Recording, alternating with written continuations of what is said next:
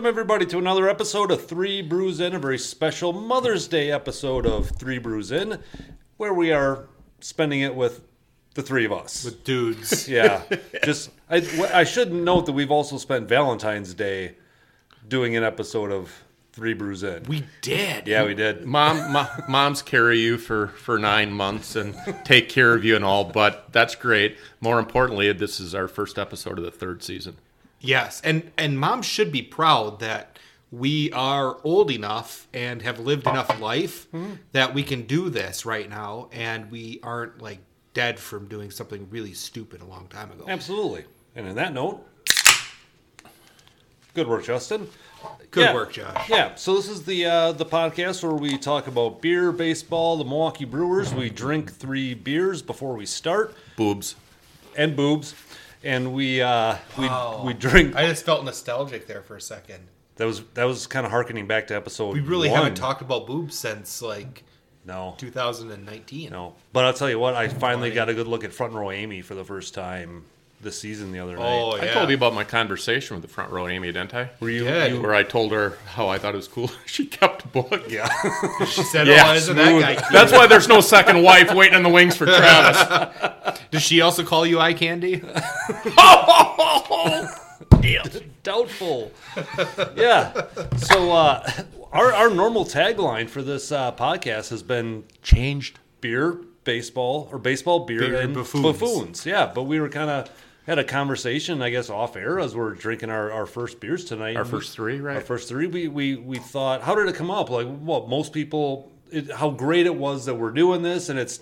And it's we were trying to and- decide, or Travis brought up the, the concept of what are we like 50 50 dumb and Or brave? brave. Right, How right. what's To- the balance? What's the to put- of that? to put our drunk talk on, like to record it and put and it out then, on Spotify. because Josh might not want to pat himself on on, on, on his own back, uh, I'll do it for him. He said, "I think we're brave for being this dumb," and it's not like you know this gut wrenching, funny this knee slapper, but oh god, that is great, and it gets better. we are brave for being this dumb. We are. and it's, it's Absolutely. it, it's it's brief. What do we got there? Ten syllables or so? Yeah. something like that. Yeah. North High Kid Hell. I don't know what a syllable is, but I hear, hear people talking about them. But yeah, we're brave for being this dumb. We are.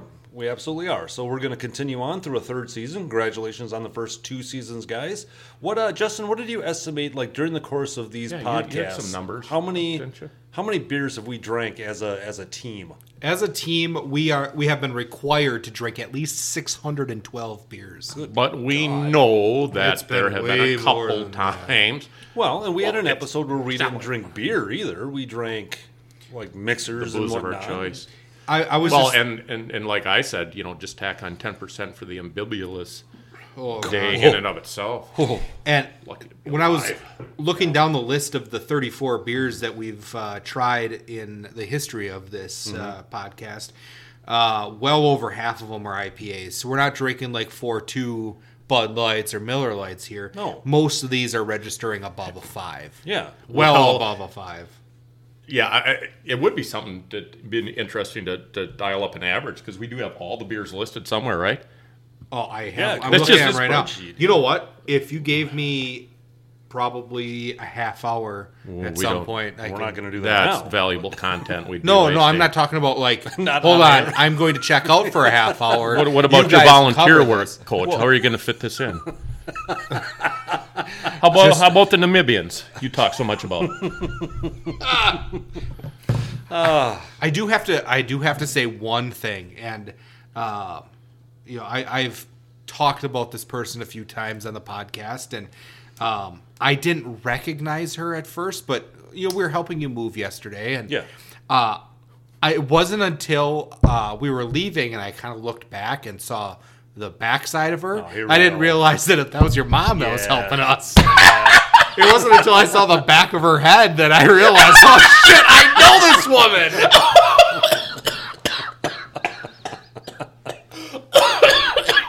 I noticed you weren't the smart guy when you were there with her.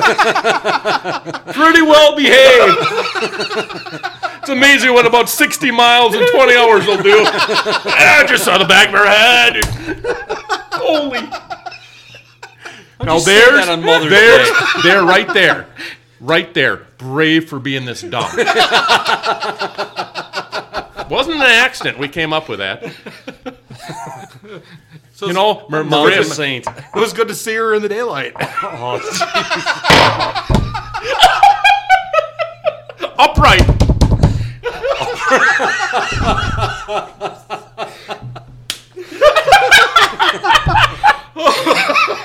oh, Oh, completely off the rails. I don't even know what to say.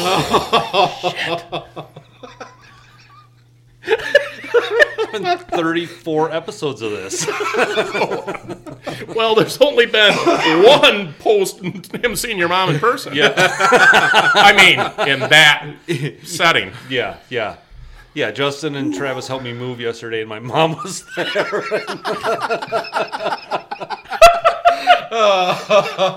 Yeah, he was like a church boy too. He big Right, talker oh, now. yeah, yeah.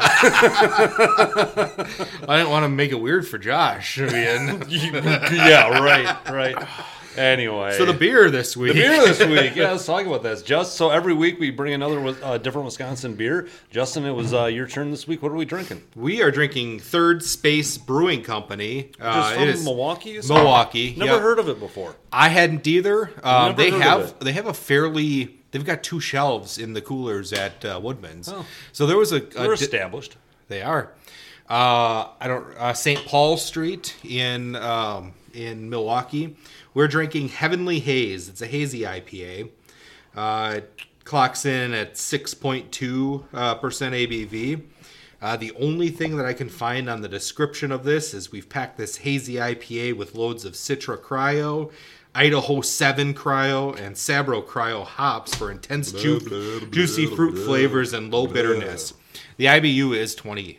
It's a 20. It's a low. That's typical for fair. a hazy, though, right? Right, right. So I don't. Yeah, and then that's something when people think about IPAs, they automatically talk about that incredible hoppy, and and I would I would think within within you know the people that are like I just I, I had IPAs I just don't like them. Well, they probably maybe didn't try the hazy this type because they're dramatically different. It's completely different. Like if you drink like a gunpowder compared to a surly Oh, furious, it's Jesus. it's, it's, It's a different world. It It's is. completely different, right? Yeah. So all right, yeah, that's what we're uh, drinking tonight. First thoughts on it?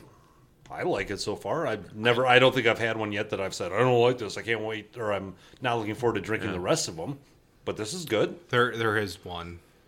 well, there's the one one that you, the blue The bobber. Bob- the- Blue yeah. Bobber. I keep seeing that every time I That's an there. outlier. I don't even want to hold that against you anymore. We all make mistakes. The can is kind of neat. I, I like the colors of the can. I Oh, sort of this like can? the yeah. This It's a different can. It's like Yeah. a sapphire blue or a aquamarine It- kind of thing. something Aqua. like aqua. Blue I think it's aquish. with uh, sapphire's not. It's right. almost You know, like the a gold like a and- desert. Uh, It, it's you know, like Aztec. like Arizona dime. Yeah. Thank you. I was trying to come up with Aztec. Yep. Almost an Aztec design. Yeah, it's Yeah. it's pretty neat. It looks like a UCLA jersey. God, that's the other thing I was does. thinking. Jesus. So there's two Yeah. things that were going through my mind, and I couldn't process either of them. What you just said, yes, Mm-hmm. that's UCLA colors, and then the whole Aztec thing. You're still processing that you were called eye candy by someone who's very homely looking. No idea. I have no idea. What it looks like. All right. Well, let's start getting to it. We got a lot of stuff to, to cover. The last time we did this podcast was before the regular season even started. Uh, we had just um, The lockout just CBA. ended. the CBA had just been agreed upon. yeah, right. So, So- now we were a month or so into the season, which is which is great. Um, I, I don't know what you guys have. It's so funny because like like Justin, you and I talked about. I always put out these itineraries. I put this out about a week in advance. And mm-hmm. things radically change constantly from the time I put out the itinerary to the time we So actually talk about It's it. It's Sunday. You put out this itinerary on Tuesday. Tuesday or Wednesday. Yeah. It was at the end of the Cubs series. Yeah. Yeah, and Yeah. So I'll, I'll, I'll, I'll start right out the main thing that, that has changed is we, we had a text exchange one night and I was sitting on my couch and it finally like hit me full force. Like I'm tired of waiting for Christian Yelich to hmm. get back to being Christian Yelich. And I said, he's not getting back to Christian Yelich. Like I just don't see it happening again.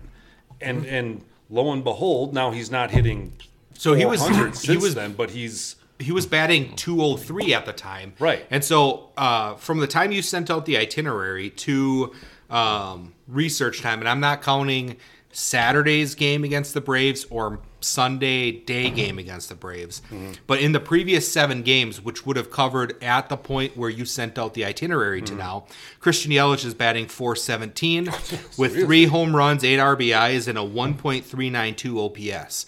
He raised his batting average from 203 to 247 in that time.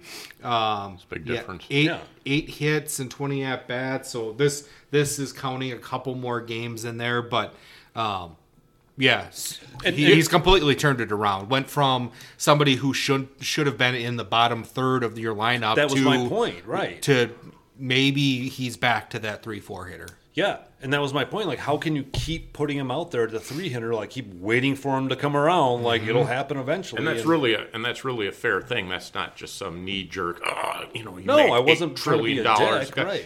But I, I wonder this: he's playing with a little bit of a house money compared to how he had to have been gripping for the last recent how many Yep. games, whether it's a, a two year span or whatever. You know, 2018, 19. Yelich, it's like I don't care how mentally tough you are, you hear it. And oh, by the way, it's really good you play in Milwaukee and not some markets. right. Um, so you're gonna get you're gonna get all that benefit, but now it has to be a bonus that can snowball in the right direction, just like it can snowball in the wrong direction. It's got to help him to know that, you know what, I can throw out an 0 for five with three strikeouts now, and I'm not going to get down to myself because that was just a, a night I had. I got a good look. You know, they got me on good pitches, or I swung through it, or something. Mm-hmm. Doesn't he just probably just feel so much relief? Oh, for Relief. sure. Relief. Right. Yeah. Mm-hmm. Because you, you, I don't care how good you are or what level of athlete you are. You perform that poorly for that long, you start to doubt. Like, did I lose something? Did they figure me out? and it Is gets exponentially Absolutely. worse when you were the man with the big contract Yep. with so much on your shoulders it's, Absolutely. it's, a, it, it, it's not like a, a fella like Adames this year as much as we like him and whatever you know this was Christian Yelich who was all world Well- and, and really made a quite a he he went from NL MVP, you know, savior of the franchise, the next Ryan Braun plus. well don't, um, don't put Ryan Braun even with his name Oh, well, Okay, I just- you I- I just hate the guy, right? No, Absolutely, I- but you I'm understand, like the the, face of the face of franchise. the franchise. He took over as as the face of the franchise. A good he won the MVP, of- yes. absolutely.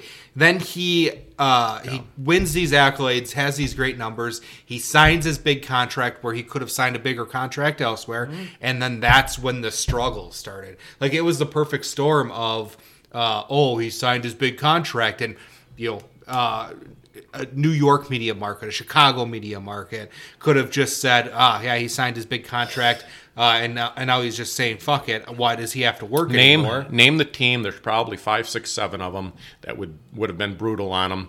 Your Boston, your New York teams, right. uh, you Well, know, whatever. and literally, he's 0 for two in a game, and the Boo Birds are out. Yeah. And it, and then and then you really you you go out, uh, you know, to your outfield position, and the cat calls are there. Yep.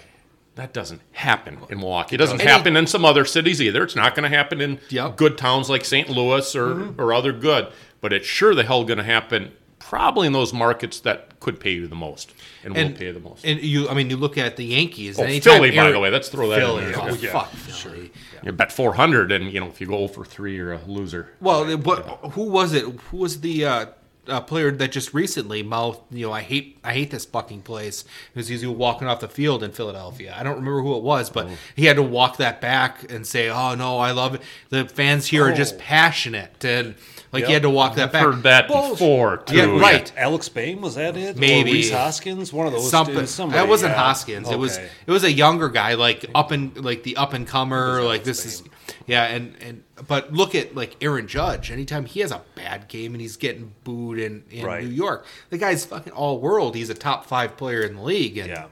You know, there's something, and this would probably be a longer discussion.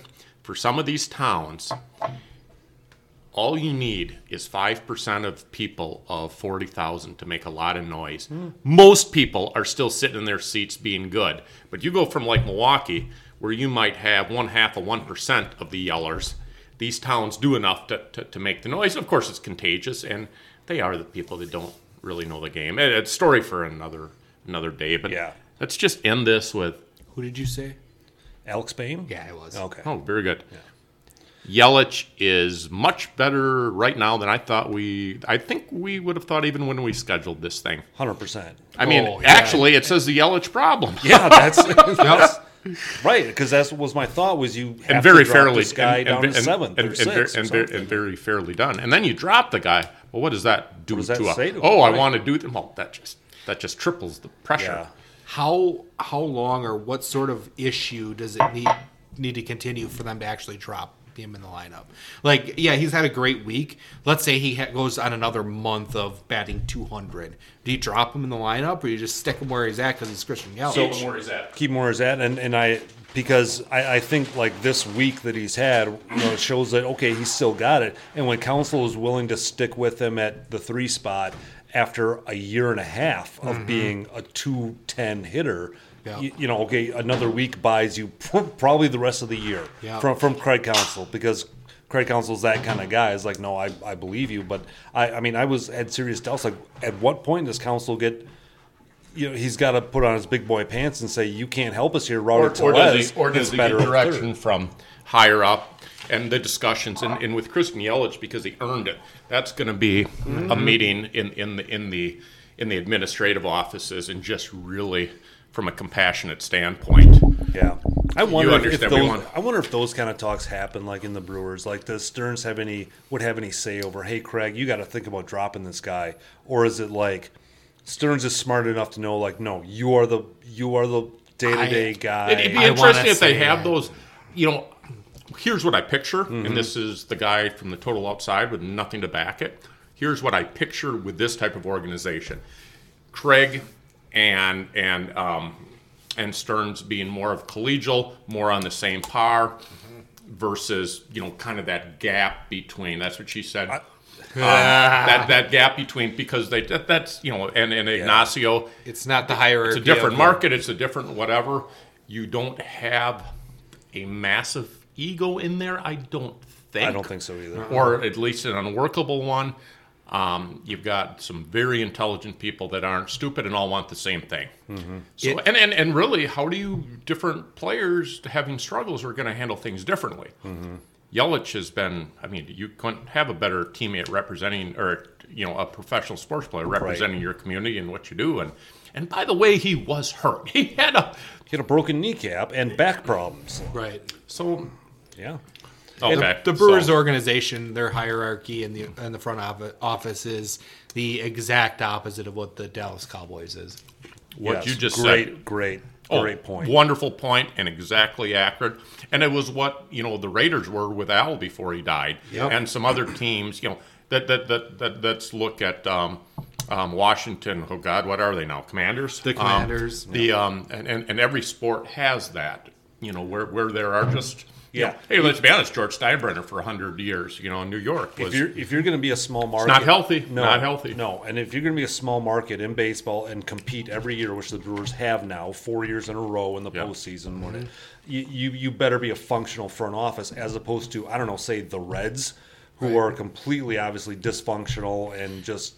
Inept. Uh, you you have to have that part together. You can be a team like Different. the Yankees or the Mets and just sort of be a mess and buy your way out of trouble. The Brewers can't do that. So you better have that like laser focused front office all on the Well, same it, team. it, it, it, all, it also shows, I, I completely realize the salary cap in the NFL different, but you take the, the Cowboys, their last Super Bowl win, 90, whatever it was, you forget, you see that it's still the most, I think it's still the most valuable pr- franchise outside of soccer in the, in the world. Yeah. It's still wh- whatever. But you have the the, Yankees. Anybody, yeah.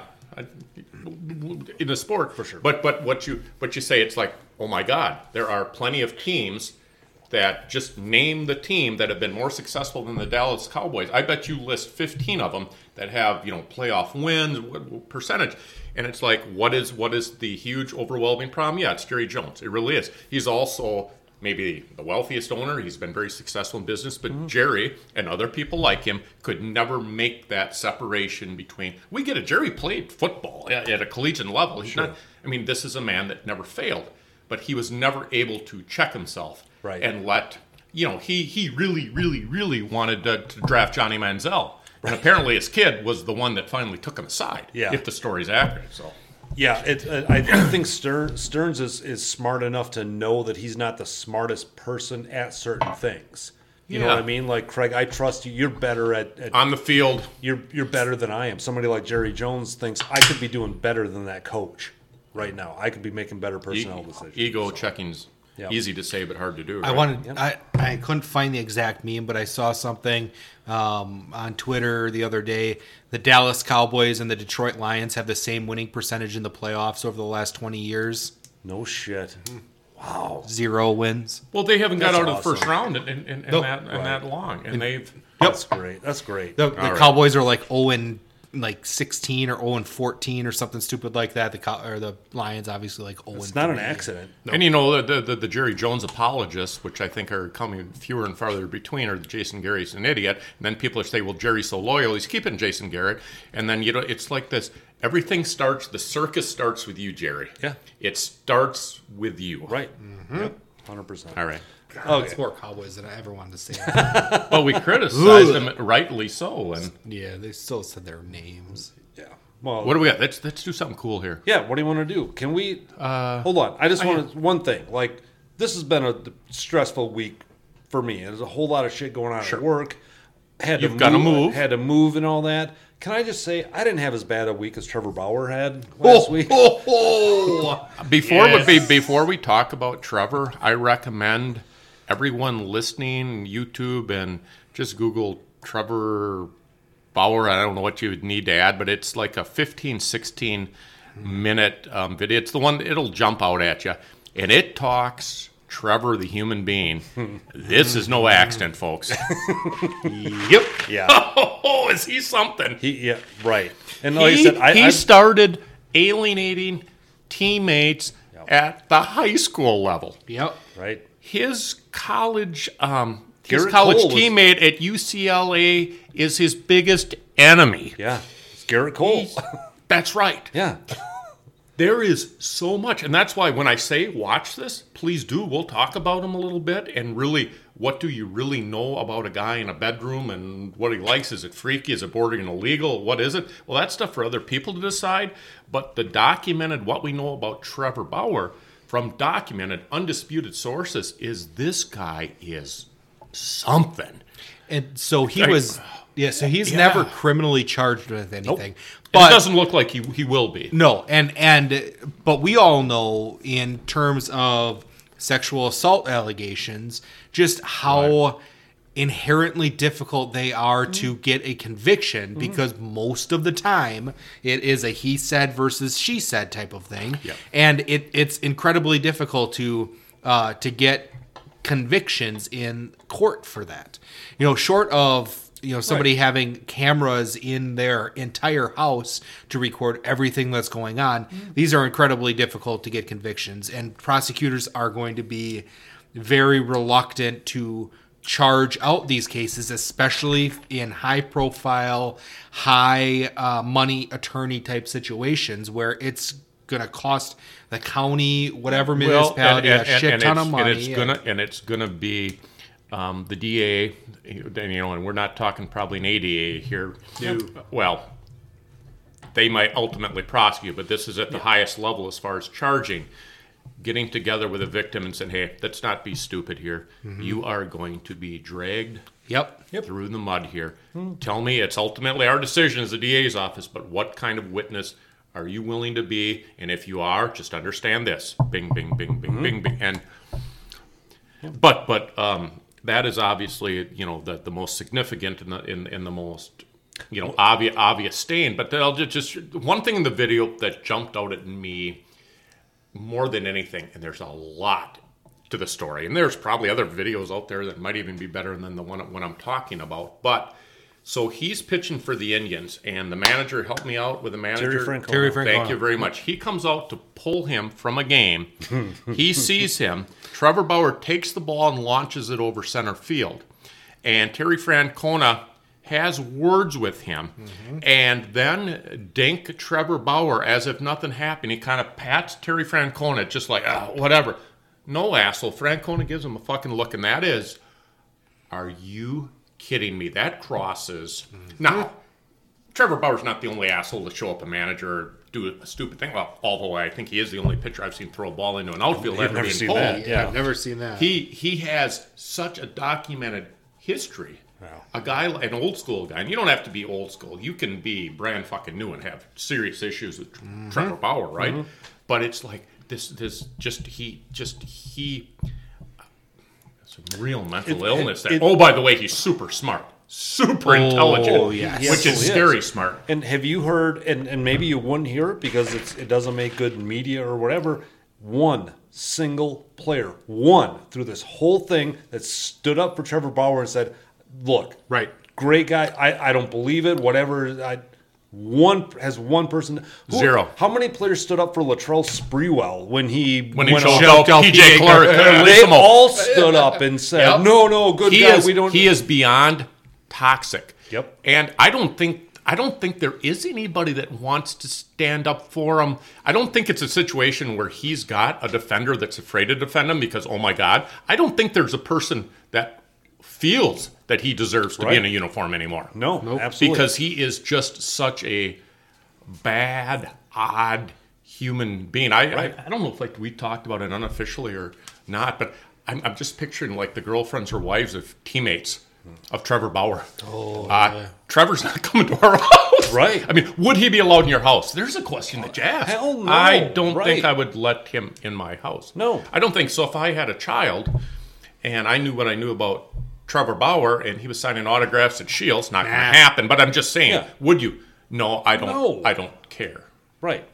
Do you know who the last person I saw at Shields for signing autographs? Gilbert Brown. John Kuhn.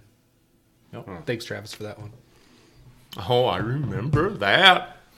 Uh, anytime that you are in, or you're a public figure and you get suspended for your domestic abuse and violence thing, and you have to publicly say that I did not, during the course of having sexual intercourse with someone, punch her in the face or punch her genitals, you know that there is some issues with the way that you're having intercourse and fuck people. you, Los Angeles Dodgers, uh-huh. for completely putting what he can do on the field for you and above everything. Now, there's a long list of that going on. The Dodgers aren't the first ones, but his history might have been documented as well or better than almost anyone in modern sports history, right? This should not have shocked you, and there is not one Dodger that Right. wants him back. I don't think there's one Dodger that wants him back if he goes 18 and 0 with a 1.5 ERA. They just don't want him around. Well, and I'd rather lose without with without Trevor. Right. Do you It's hear not- bad things about Freddie Freeman or Mookie Betts? Do, Nah. do- doesn't sound like it. Do they think? Do they want to be out there? Nah. And players No talk. Friend, these guys, you know, the number he's on fourth team now, right? Four teams because the Diamondbacks was a short stint. He's got the Reds, yeah, No, he was with the Indians, the Reds. the uh, Dodgers. Diamondbacks, the Dodgers. It was Diamondbacks, buddy. Yeah, he, he had a was in the super short stint, and it was, and it started with a fucked up. That was his first team. That's who drafted him. Oh, oh, and, and, and, he he, and he went started all Trevor them, is what you're Bauer saying. and started. Okay, Yeah, nobody okay. remembers him in the uniform. No, because- I, I don't. but- I don't. I thought he and that's when he started Indians. this Okay. stupid fucking routine of trying to throw a ball 400, 400 feet, even during days that he didn't pitch. That's just what he, you know. Gotcha. Okay, so Trevor Bauer, uh, there's probably a category for him. I can't believe we, he hasn't made the douche Hall of Fame yet, but we, He, he was never. time. He was never nominated. Well, It was- and he I, it ended up being yeah, it ended up being the like he was brought up uh, um, or the allegations were kind of in between podcasts, and then he was brought up as a topic, but never Yeah. as the douche of Yeah. the week. And Yeah. All right, let's do something a little bit fun. Why don't we? Last time we did a, a an episode, we we want to do a part two of the greatest wartime quotes Yes. Yeah. ever, and it came from the the Ukrainian Russian war when they told the Russian warship to go fuck themselves. So we thought that there's plenty of fertile ground for us to uh, keep talking about this. So you guys want to do some uh, great wartime quotes? Yes. I can sure start one if if you want. Um, mine, Travis, I think you'll appreciate this. Comes from the Civil War. Well, please. And I think our favorite general in the Civil War is William Tecumseh Sherman. When he was uh, doing his march through Georgia and, and got outside of Atlanta, the mayor, the mayor of Atlanta, sent him a letter begging that his city be spared. General Sherman's response was, "You might as well appeal against a thunderstorm." Wow, love it. Never heard that. Yeah. Thank you. Doesn't give you a lot of hope for your city at that point, does it? No. Yeah, he went on to burn it to the ground and do his General Sherman thing. So, yeah, badass.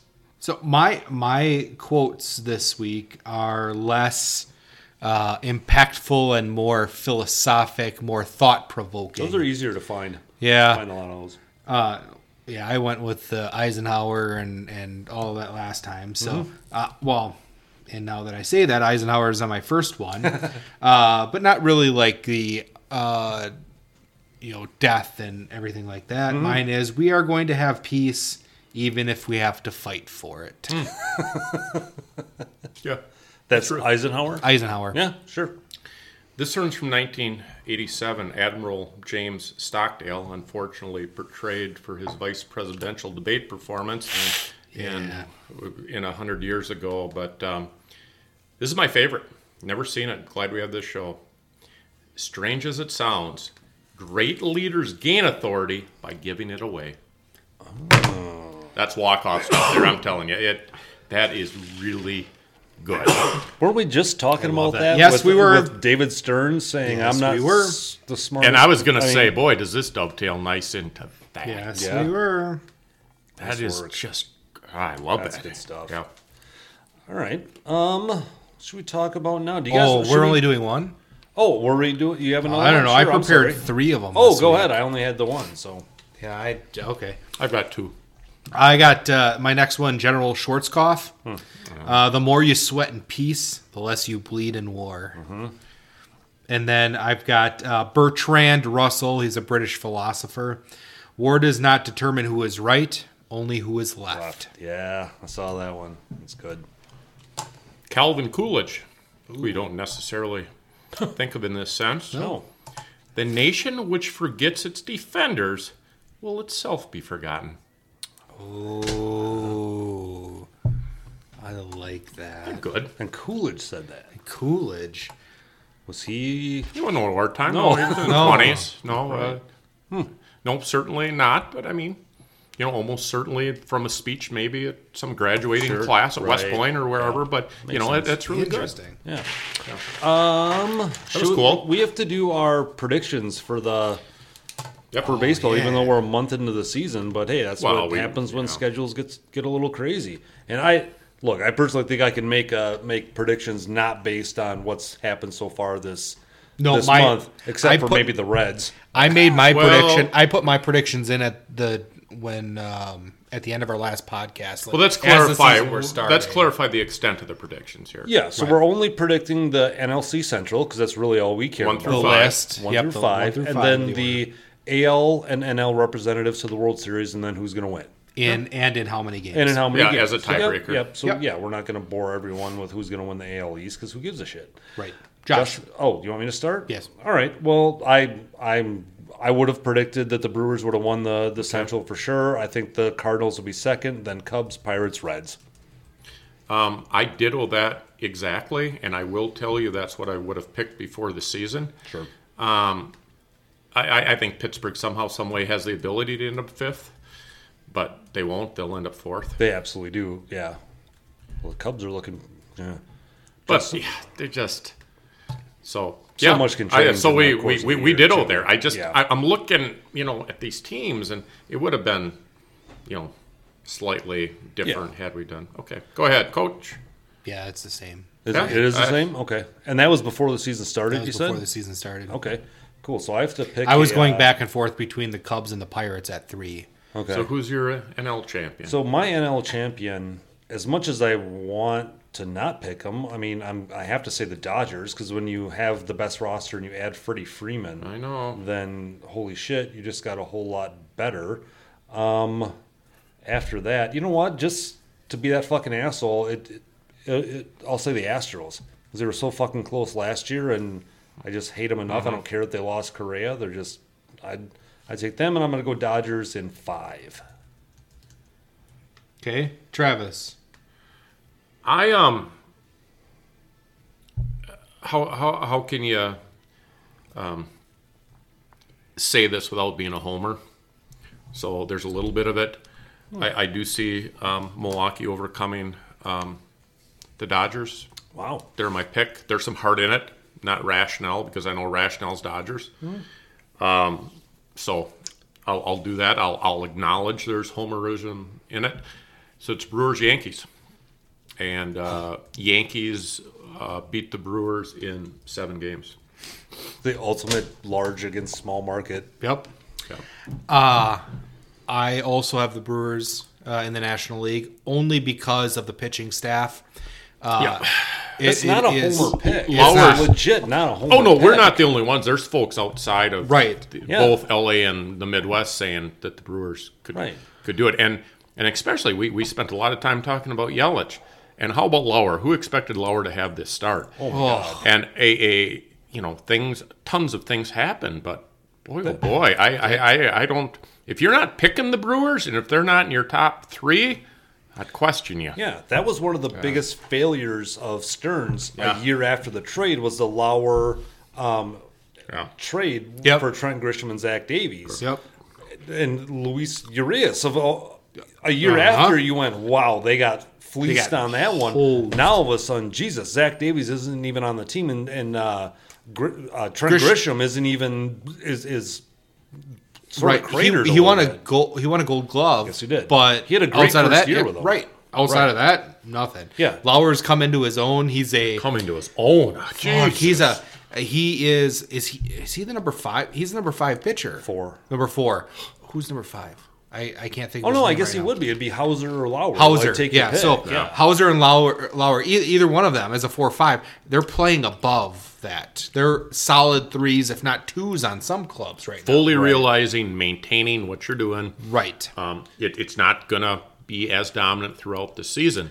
But if he's some figment of him, uh, what he's done so far the rest of the year, Well, and he's, and you don't need him to be anything a- more than a 4.2 No. ERA pitcher. No. And he's well exceeding well, that. and there's and there's you know, short of an injury, Right. He's just commanding things up there. He's doing things that he's getting the results you would expect by doing everything right. He's like a There's- right. He's a right. It's not like fellows are up there, they're hitting line drives to shortstop or you're getting Right. bailed out by double plays. The guy is, you know, No, he's he's, a- he's he's a right- responsible for what he's, doing. he's a right-handed Kyle Hendricks, who's a, more of a changeup guy. But Lauer is a lefty that just seems to like you. One of those sort of like Brent Suter, where you sort of wonder how the fuck is he doing this? with the sneaky, stuff that he quick has? fastball. Yep. Nothing that's going to knock your socks up. But yeah, Yeah. we talked It's the before the, movement. pitching lab. You know that they've got. Mm-hmm. There's something to Yep. it. Give them some time in there and let them do their thing. So yeah, I mean, Yep. we don't have a lot of differences. So I've got the Brewers in the National League, my American League team, the LA Angels, Ooh, interesting. and I've got the Brewers in six. Okay. really, So that, and that that's was my before the before the season, huh? before the I mean, season. That was before So that yeah, it was before Wow. this the season started. My that's, That's- kind of the like Astros, Rays, the sneaky team that you can't predict because I I think somehow the Yankees like fall apart and um yeah I I Well, look, nobody Well, would have picked the, the Braves at the beginning of last season. right So to pick the and that's sort of where I'm that, and that's sort of where I'm at right now is Yeah. something where it's the team that's going to win or get a wild card and get stre- sneaky or sneaky hot in the postseason. I would love to see the Angels in there just because I love Mike Trout. Yes. It's about time he would get to play on a winning team. Kole Calhoun. Is No, he he's in- with like is the he's- oh, Rangers oh, now. I is think. he? Yeah. Yeah. Yeah. Interesting. Okay. Good. All right, where are we at? Hold on, where are we at for time? We're at about thirty-eight minutes. Do you guys want to go to uh, statements never uttered? It's about that time. It is. All right. Description of this coach. What is it? Kole Calhoun is with the Rangers. Yeah. Okay. Uh, I wasn't paying attention. What happened? What are statements never uttered? Statements never uttered. Statements that, unless you had a gun to your head, forced to say it, you this is something that has never been said in human history, or uh, very rarely uh, has been said under the most dire and duress circumstances. Basically, nobody's ever said this. Yeah. You want to start, Justin? yeah, I'll start. Hey, honey, I really like your new boyfriend, Trevor Bauer. Topical. That's because he was on the list. Good. Uh, all right. Just because of what I've been going through this week, statement never uttered. Oh, sweet! I got my entire security deposit back. I ain't getting that fucker back. I just got an email from my previous uh, landlord um, that the check is in the mail. It's coming back. And he said that on day 20 of state statute requirement of 21 to send it back. You So he are re- held it as long as he could. he held it as long What as he an could. He was required to postmark it on day 21 after move out, and he did it on day 20. How much you get? Do you know? Well, so I'm getting my entire security deposit Oh back. shit! Well, and that well, nullifies my statement. well, hold on. I'm getting my entire security deposit back. Plus, I sort of worked with him and the people who he was going to rent to, and since I didn't spend the entire month there, he's sending me back half my rent from that Damn. month. So, Jeez, bingo. I mean, good guy. If you uh, anybody's looking to rent in the area, I know some uh, duplexes, and uh, I, I can hook you up with the name of a guy. He works real well. Kind of slow on maintenance, but real nice dude. Perfect. Travis. Two philosophy majors just suffered a flat tire. Oh no. I'll change it. Fuck you, Adrian. I'm doing it.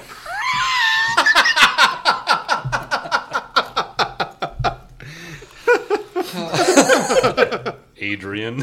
They're both guys too, aren't they? Mm-hmm. Yeah. All right. Statement never uttered. Unicycles make me wet. Oh yeah! Yes! Love it. Wow. Uh, doctor, I'd actually prefer the colonoscopy before the endoscopy. if, if for some explanation, the endoscopy is when you put the tube down your throat. I had, thing, both, I had both at the same time, under the same. yeah, I think my wife made a got joke to a spit nurse or something about yeah. spit roast. That's fucking awesome. What do you say? Spit what? Spit roast. It's when a Like a pig, you got to say it both sides. No, I know. finger cuffs. Judge, why so damn lenient? I'm almost for sure gonna reoffend. Let's just say the cops didn't do a lot of digging. Oh. I'll, Alright. go, I'll go next if you want to save it for the hammer. Do you Oh. have a really good one last? I think. Yeah. Okay, I'll go second here. Uh, yes, Hillary Clinton. I'd love to have unprotected sex with you right now. Oh, Ew. Yes. Oh, it was. That's very good. Ew. oh. Speaking of topical, written on a Mother's Day card. Hi, Mom. So my father searches narrowed down to only eight people. You really fucked eight different guys in one month? I guess that's where I get my work ethic.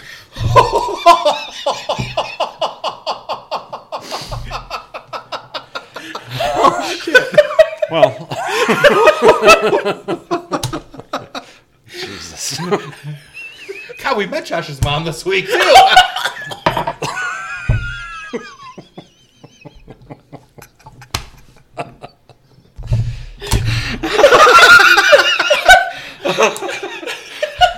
All right.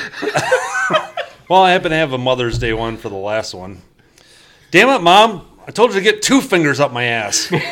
Oh my god. That's awful. well, coach, are you chicken shit? Why don't you have one? I, I saved the uh, I saved the Mother's Day stuff for the first four minutes of the episode. Well, it's nice to see the old Josh is still got his wings. well, do you, He's still a trooper. I still got, I still got it. Damn it. How about we do um? How about the list? Oh, fill I the think it'd list. be a good time Yeah, for this. that would What do you great. say? I'm on So, board. um, what we're gonna do here now? We rotate around. I'm the person that's asking the question this time. And Josh and Justin, and- and I don't think we need to, to, to do a timer. It's about a minute and a half or so Okay. to write down the list. Um, we always do top five of whatever.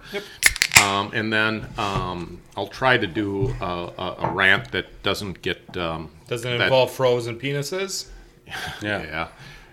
Uh, just I'll try to give background out of out of uh, or less background noise to give these guys a chance because I think it's a pretty good question. Um, so here it is: career second baseman home runs, the top five second baseman home runs in the history of baseball. So as these guys are, are doing this, I want to bring up something that I stumbled upon. I was reading an article. I'm kind of a nerd, and I, I, I read a lot of uh, a lot of different sites and whatnot. And there was an article about the Marines losing aviators, or they had been losing aviators to commercial aviation, private uh, aviation, both their helicopter pilots and their fixed wing aircraft. And then this guy was saying, "Hey, you know, COVID hit." and at the same, you know, at about the same time, uh, Kobe Kobe Bryant's helicopter went down, and everybody lost um, everybody lost confidence in kind of the tourism helicopter thing and whatnot. And I just think, are you fucking kidding me?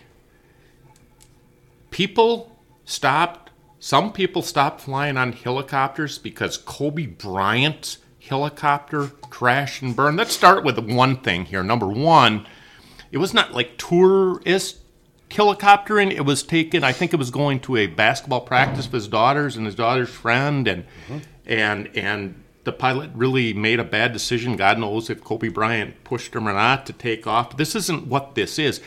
Are there people in our country that really said, "I'm not getting on a helicopter anymore because Kobe fucking Bryant went down in a helicopter"?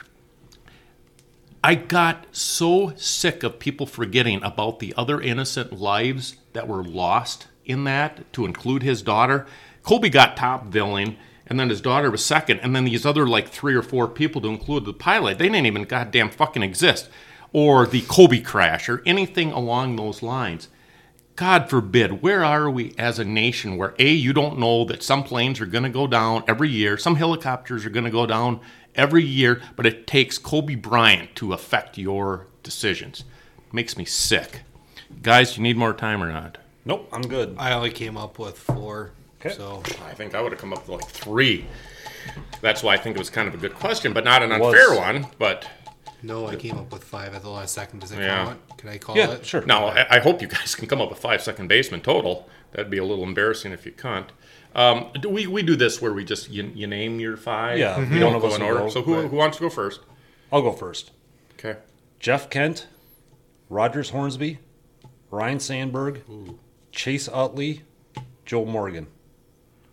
That was incredibly good. Holy shit. Coach, am I going to be saying that about you? I have Ryne Sandberg, Jeff Kent, Robinson Cano, Craig Biggio, Jeff Cirillo. I know none of Very good, but I think you came up one short. I wasn't writing it down. Jeff Kent, Robinson Cano, Ryne Sandberg, Rogers Hornsby, Joe Morgan, and I think though, and Chase Utley was six. So, I, So you got four. fuck. I got four. I You got three? Guys, that was exceptional. Um, I'll tell you right now, I would have gotten two. I would have gotten Rogers Jeff Kent. Hornsby. I would have gotten Jeff Kent and Ryne Sandberg, which is really embarrassing because how can't you put Robinson Cano in though? You had Uh, the numbers. So the numbers range from Kent at 354 all the way down to uh, Joe Morgan at 268. Um, the game differential is huge. Joe Morgan did his in 2,600 games. Jeff Kent had almost 100 more home runs in 600 less games. Wow. Uh, But yeah, uh, guys, I, I'm really impressed. That was super. It shows we're not just good-looking guys. We're not we're just we're not just eye candy. I know I'm eye candy. You are. That's a Right. given. You know what surprises me about that What? number though? Because like shortstop and second base, historically, you're, you're light hitting Yeah. kind, of, kind of people. But this list Those are is full of hitters. old of, of, but more like not modern era people. Cano Yeah. was more modern era. Kent somewhat so, but Joe Morgan and Hornsby Yeah, and and, Ian, Sandberg and, and is Ian. Kinsler is seven, and then my screenshot cut off. But yeah, I, I think that's um, that's good. Yeah, that's a good Boy, question. you guys did great. Holy Nice. shit. Okay, where are we at? All right, where are we at? Rogers Hornby. Ah, Uh, well, that pisses me off. Speaking of baseball a little bit, we had a new topic that I wanted to bring up: uh, a baseball hero and a baseball villain. And the way I kind of phrase it was somebody who, like your villain is someone who has sinned against baseball and needs to be called out for. it. There's obvious choices. Mm-hmm. Yeah, I think I the one that I threw out was Jose Altuve. That's easy. Yeah. Um, and, and a hero is someone I don't. Maybe we do talk about a lot. Maybe we don't, and should be. I'm just wondering if we don't if we don't uh, duplicate here a little bit. I, I'm guessing we to will. And yeah, so Travis, you want to start with a hero, maybe? Uh, my hero is is kind of low hanging fruit. Um, Okay. It's Cal Ripken.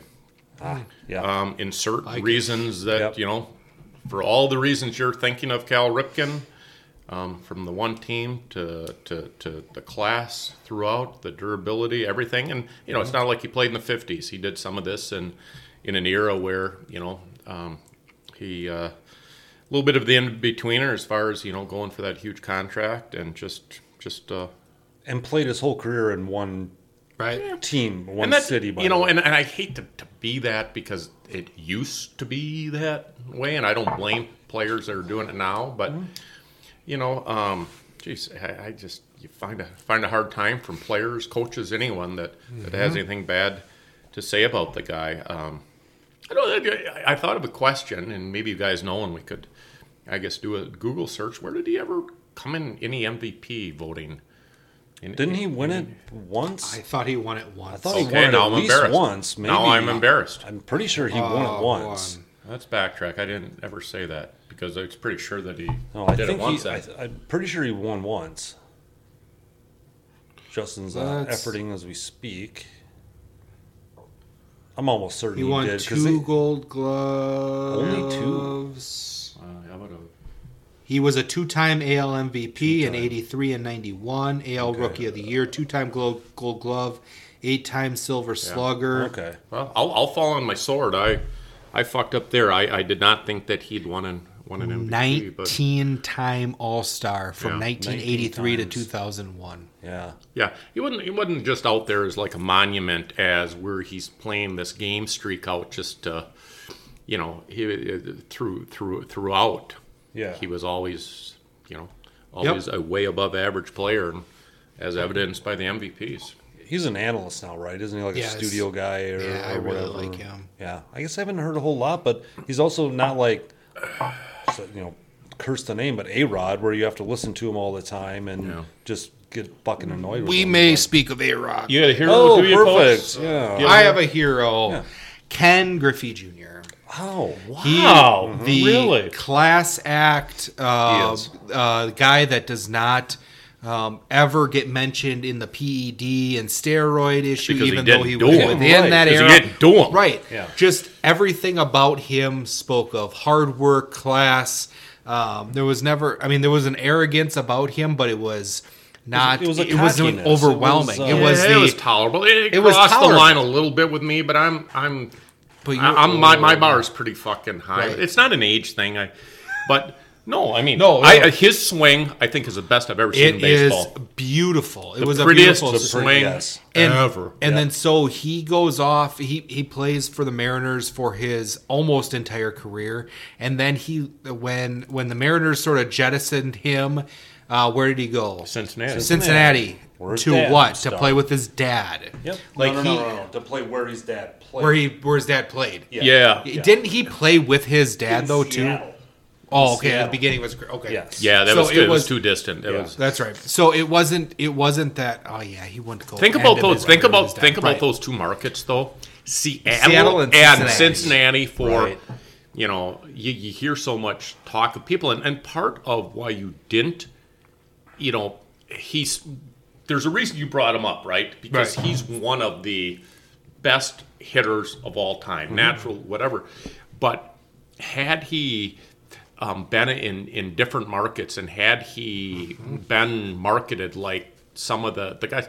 He's he's Mike Troutish in a little way, right? Yeah, because right. Uh-huh. Mike Trout, I've probably Right. seen ten of his at bats live and whatever, and he's not national marketing yet. You have these douches in all sports that have half the talent, but all the Yep. um, did he ever? Um, did he ever address the question? I'm sure he had been asked it, but did he ever address the hey, you played in the steroid area? It looks like you did it clean. Do you have animosity towards these guys? That's a good question. I don't Right? know. I, I don't know. You can't say he hasn't been asked it. Oh, Right. I'm sure, right. And doesn't that speak to a Say a little bit lot of, about- of the of even maybe the, the apparent arrogance? Because he knew what was going on. Everybody You know, knew the whole world knew what was going on. And it's like, I'm how hanging about, you know, with these how guys about how about. Hank Aaron's class? It almost reminds you of how he conducted himself. He, he he never said, "Hey, I'm completely cool with it" and whatnot, but he really took the high ground. Yeah, yeah. You 13 time All Star, AL MVP in 1997. Did he? 10, how many Gold Gloves? 10 time Gold Glove Okay, Award winner. so he So stole that. good. Gold Glove winner from 1990 to 1999. Seven Imagine- time, seven time Silver Slug Award winner, Sil- Silver Slugger. So not only was he the best defender, uh, ten times or ten straight years, but in seven of those ten years, he was also the best So- hitter in his position. So I think there's something I'm about to say that might answer a, a, a couple of questions here. Um, what's he doing now? Anybody know? Um, I I've actually Okay, seen him so- in MLB the Show. So like, so that so that's kind of the answer right now. His retirement years have not been he's not out there. He's not he's not out there. He's you know he he's certainly you know very wealthy and whatnot. But the way he's conducting himself post career, Mm-hmm. as far as being out there, that might give a little indication why he was more comfortable in Seattle and Cincinnati. That's a good I want yeah. I want you to think about the Right. check that could have been written to him from the Anaheim Angels, Boston Red Sox, New York Yankees, the Mets, the come on, fill in a couple other teams here. Yep. What he could have gotten in his prime. And I don't know how the contract was set up, but it's not like he was locked in a prison in fucking Seattle. And they oh by the way, Seattle had some good teams. He wasn't the only Those are fun teams. I those were that. fun teams, but you were still, from a marketing standpoint, Yep. from In a Seattle. career defining standpoint, you're in a little bit of purgatory there in Seattle. For sure, Not yep. fair, but Playing you at were. a shitty field that the old with is it with- the Kingdome up there. Is that what that was? That's back? right. Yeah. So- but again, it was a discussion we've had before. Yeah. I was just- that a better comfort level for him? He knows. He knows point. what it would be like going to the that. Red Sox or the Mets or whatever. And It's like Yeah. I own this fucking city here. Yep. And if I go two for thirty, they are going to love me just as much. Yep. So, two things that I just learned as you guys were talking there. He is a minority owner of the Seattle Sounders Football Club Oh, Okay. soccer team. Yeah. Also, in 19, or 1988, at the age of 18, he attempted suicide. He, that, served, fills, that fills in a lot What? of. he survived a suicide attempt after swallowing 277 aspirin pills. He was in intensive care. He had some arguments with his father, not a good relationship, developed some depression, Very interesting. um, uh, swallowed a bunch of lot pills. what we talked about. it Yep. does. wasn't it? And he did it in a time where he was able to survive it and get through without the fucking assholes on Facebook, Right. Without without without him just being swamped and so. I mean, we're talking what that was. What year did that happen? When- When was 1988. 88? Right. 88 as an 18 year old. This this was uh, a moment that both have said. All three of us are hearing this for the first rela- time. I'd Yeah. never heard that before. Changed the relationship between he, he I his want you. father. Oh, shit. It's not that he was never the next greatest talent because that's presumably say that he was. Oh my God! Not only is he? Oh. Ken Griffey's kid, but he's better. Right. Have you seen him swing? Didn't he break and then into he, the bigs at 19 then? Like the next year? I thought he broke in when he was But so what does that tell you In about his 1989, mindset? yeah. And the most dangerous thing is to, of course, assume what someone's going through in a mental health crisis.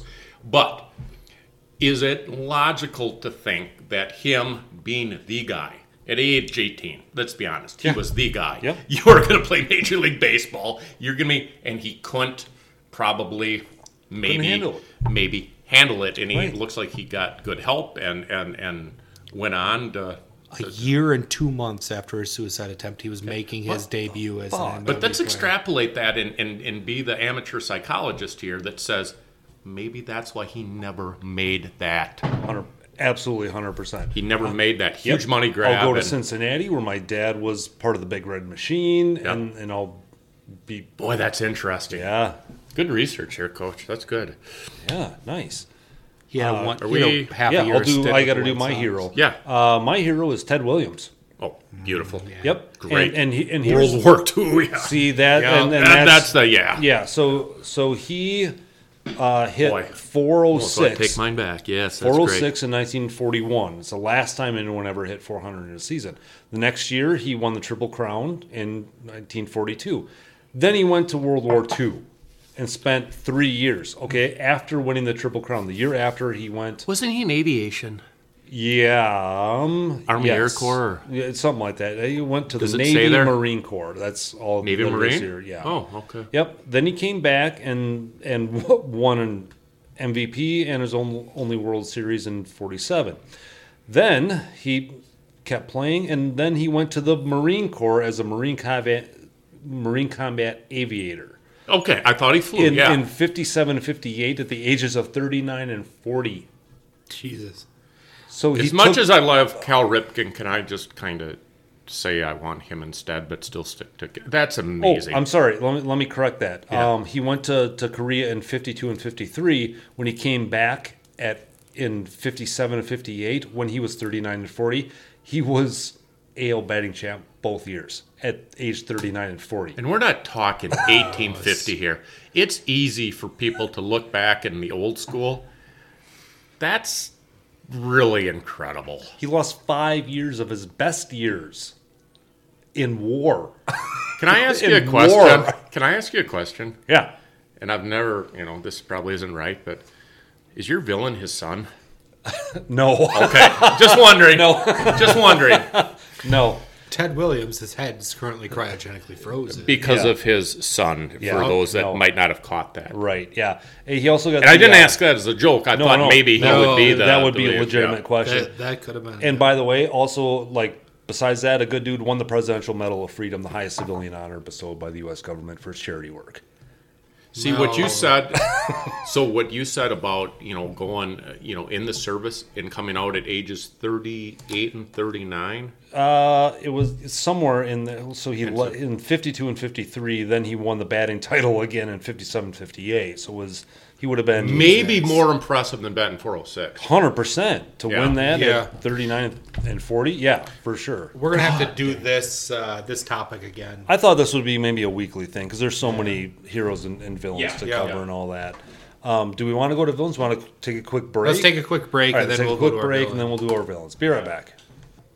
Okay, we're back and we're going to go into our villains. One little thing I have to correct is that I believe I said Ted Williams won a World Series at one point. He, of course, played for the Red Sox, did not win a World Series. Never Series. won a World Series because there was that whole big drought thing, the curse Yeah. of the Bambino. Anyway, you know. but Justin, we want to talk about our villains of baseball, people who have sinned against the game and need to be called out for it. I al- or alluded to mine earlier, not very subtly, but Alex Rodriguez is my villain. Yep, I knew we were gonna. the have this PED happen. is the uh, uh, constant selfishness that uh, surrounded Alex Rodriguez, not only af- uh, not only, only during the time that he played the game, but after the time that he played the game. And I wanted to pick out because there were so many. I wanted to pick out the one that stood out to me as his most selfish moment uh, in his career uh, which happened to be in 2007. He had signed a 10 year, 250 plus Rangers. million dollar contract. Um, he was um, a very rich man, and he chose the middle of the 2007 World Series. You know how like things during the Super Bowl week are supposed to not happen outside of the game. You're not supposed to make major announcements uh, during the week and a half of the World Series. Alex Rodriguez chose the middle of the 2007 World Series to say that he was opting out of his 10-year, 250 million dollar contract with the Rangers, and he would know that. become a free agent. Did not know that. The biggest selfish thing, the and I I had looked it up, and I it wasn't um, any team that was uh, uh, employing Alex Rodriguez that was playing during the World Series.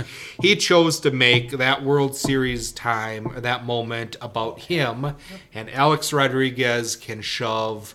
Well, I'm, I'm sure he shoves giant dildos up his ass on a regular basis, but a larger one up his ass to uh, tear his perineum. So mine is Alex Rodriguez. Um, I, I, I did. it didn't surprise me that we had a double here, but I thought it was so obvious. Maybe people, I, I just, I, I despise him. I, de, I despise him on, on the highest level. And here's maybe a twist. His legacy, his history is known to everyone. So it'd take a half hour to go through that. I will just say that the goddamn people in the networks, the people that should have blackballed Alex Rodriguez, did not blackball him. Go fuck yourself, Yes. people who made A Rod Yes. a, a a a what he is right now. Go fuck yourselves. I'm done. That is, thank you. That is exactly what I wanted to say before Justin Yeah. passed it off. Is ESPN who glee, gleefully found people who who get test positive and put them, you know, like, oh, what? That's so and it's awful. more than the steroids, but yes, you're right. Yep, yep. You're right. They will find out whatever they can and put it out there. That's the headline story. But you know, a few years later, we'll we'll let them call Sunday night games our headline games and put that little fuck out there. Ha, what? I, No. Oh, I know. There's a million reasons that I that I loved ESPN as a college student. Not you know, that, no, I just I they they nope. you're you're exactly right, Travis. Like why they would put that person Yeah. out there and say, "Let's listen to what his opinions are on the shortstop." It would be enough for me to, to to not watch a game or at least shut off when he's talking. During, Yeah. I, I know he's not in the booth or right. I know he's not in the booth or anything, and he's also someone that never, um, uh, no teammate um, ever stuck up for him, and it's a lot deeper than Derek Jeter and A. That's what she said. You know, yeah, but, but just, uh, just really someone that has been seen as a bad human being with incredible talent. Yeah, there we, we, we might know a couple other people Yeah. like that. The 2007 World Series was the Red Sox and the Rockies, and now That's that I when he did it, huh? and and now that I look at it, I'm somewhat questioning whether or not it was a ploy by the networks because the Red Sox had won their second World Series that year, and it was a four nothing sweep over the Rockies. So, was it wanted like to- uh, But, boost but some? he still had to announce it, right? He did. Yeah. Yeah. So I don't know if he was like pushed. It's still whatever. his he, team that no, has he been. wasn't pushed. He was a fucking douchebag. right. right. Exactly. Yeah. Hey, Rod. But but it goes to if he was pushed. To my point, the networks and everybody, you know, it's just like this gleeful. Oh, I don't see it. Ah," you know, ostrich head in the sand. My God, he was maybe the best cheater, right? Yeah. We all know about McGwire and Sosa and List. He was probably the most talented cheater, and and and he was a Yankee, and Yep. just And it- everything about that. I, to hear him talk the way he talks, it just rubs me the wrong way. That's what He- she said. I, I don't think he has one single ounce of self awareness or or like like thi- well, why? I don't why, think why should you if you're shielded from everything and Right. the same networks and whatnot that threw you under the bus for years now see a way to profit from you? Yeah. I mean, make no mistake, A Rod was vilified as as what we were talking about with the Right. steroids. They talked about the chicken shit stuff where he like you know knocked the, the glove of Yep. a person catch all this. He'll just he not a good teammate, not this, but it just shows that you know. Let me, just say that. Let's say Alex Rodriguez was built like Bartolo Colon or something, Sure. and just didn't have the looks. Let's be honest, good looking dude, right? Sure. With a mad talent. Mm-hmm. That's just you don't pass that up if you're in the business of making money. And there were people that would probably go home and say, "God, that was the biggest prick ever," but he's my meal ticket. Yep. And I'm Again, I'm not uncommon in sports. No. Yep. And I'm going to spoil my next baseball hero Sure. by talking about. You guys know our, our favorite band, the the unofficial band of of Dropkick Murphys. Dropkick Murphys, right? So they sell a T-shirt of that amazing scene where Jason Varitek blasted A Rod in the face with his catcher's mitt. Seriously? Yeah, yeah, they do. Really? Yeah. I Yeah, I don't know if they that. still do it or not. Uh, You know, I'll they, they may have that. moved out of their their their lineup, but I- yeah, was it? I mean, Jason, we'll just call it Jason Varitek's a hero of baseball for just fucking punching A Rod in the face with his catcher's mitt. Yep. like he I got- did what everyone wants to do. I got two things to add on to Alex Rodriguez before we move on from that. One, Alex Rodriguez played for five years at the same time as my hero, Kenny Griffey Jr. in Seattle. Hmm. And number two, I played in the same area that Alex Rodriguez would have played um, in Appleton. Yep. So he played for the Oh, Appleton Foxes Appleton when he was in minor leagues. Yep. That same stadium is uh, holds host to the Appleton East um, high school baseball team. Uh, I played third base, and uh, when we did infield warm-ups, uh, we would rotate over to the shortstop area for some of our warm-ups. So I'd like back at that time, Alex Rodriguez wasn't a giant douchebag yet. So it was the this was the area that Alex Rodriguez roamed when he was in minor league baseball. That is cool. But now it's not so But yeah, I get that. really anymore. So you got to think about some other people that roam that area. right. So That's I'll, neat. I'll have to dig some. But Appleton Fox is Alex Rodriguez. I uh, That's cool. That's a great league. story. That is cool. Very neat. Josh, you're Yeah, my my villain. Again, this is the first time we've done this, so it's it's low hanging fruit, and it's easy. It's Barry Bonds, and and and, Hmm. I know. and, and I'll tell you why. Simply take all the like steroid scandal that he won't admit to. The guy took a record from one of the most classy, best individuals. Thank in you. baseball. Thank you. Thank you. And that has been my point for a long time. Yep. yeah. You have Hank Aaron, who should be on the Mount Rushmore of not only good baseball players but good people. And Roger Maris, good guy too. Right. And, and Whose family came out and watched McGwire. Yeah. Like, is it going to be this night? Is it going to be this night? night? Because they were classy. Yep, and Bonds took that away. I don't have to go into that for You for, hit that for a while, but that that that's why. And It's we, I, I don't know if we mentioned it was on air or we were, were talking beforehand about Hank Aaron and how he and how he handled, Mm-hmm. you know, the questions that he got. yep, yeah, Yeah.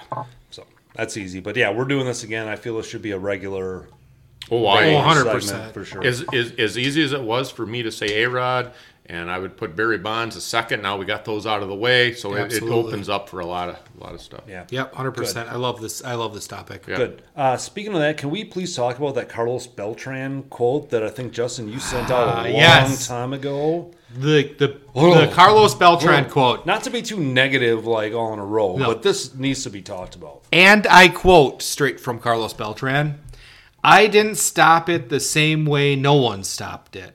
Referring to the cheating scandal that the Astros were dealing He was with. a, a coach. He was on that no, team, or he was, a player. He was He a was a player. player. He was a player, and then he went to go coach uh, Mets? the Mets, and then got fired Thank you. immediately before he did. Good. So I didn't stop it the same way nobody stopped it. This is working for us. Why are you going to stop something that is working for you? So, if the organization wouldn't have said something to us, we wouldn't we would have stopped it for sure. Yeah. So, So anyway, what were you saying, Justin? Uh, so uh, Carlos Beltran. you don't have to Oh, repeat So it. but- no, no, no. Yeah. So No, I just- everything you he had need to the know, hiccups or something. yeah, everything you need to know about the integrity of that piece of shit. i- And the organization Oh. in which that piece of shit played for is within that quote. Yep. Uh, he it was, acted it was about- working, so it's okay. It was working, so it's okay. It's no different was than amazing. the drug dealer who peddles uh, a shit ton of meth into the community, and he is giving stuff to other dealers, and he's making money. It's It's, the same- it's and the same saying, principle. uh, It's the same principle.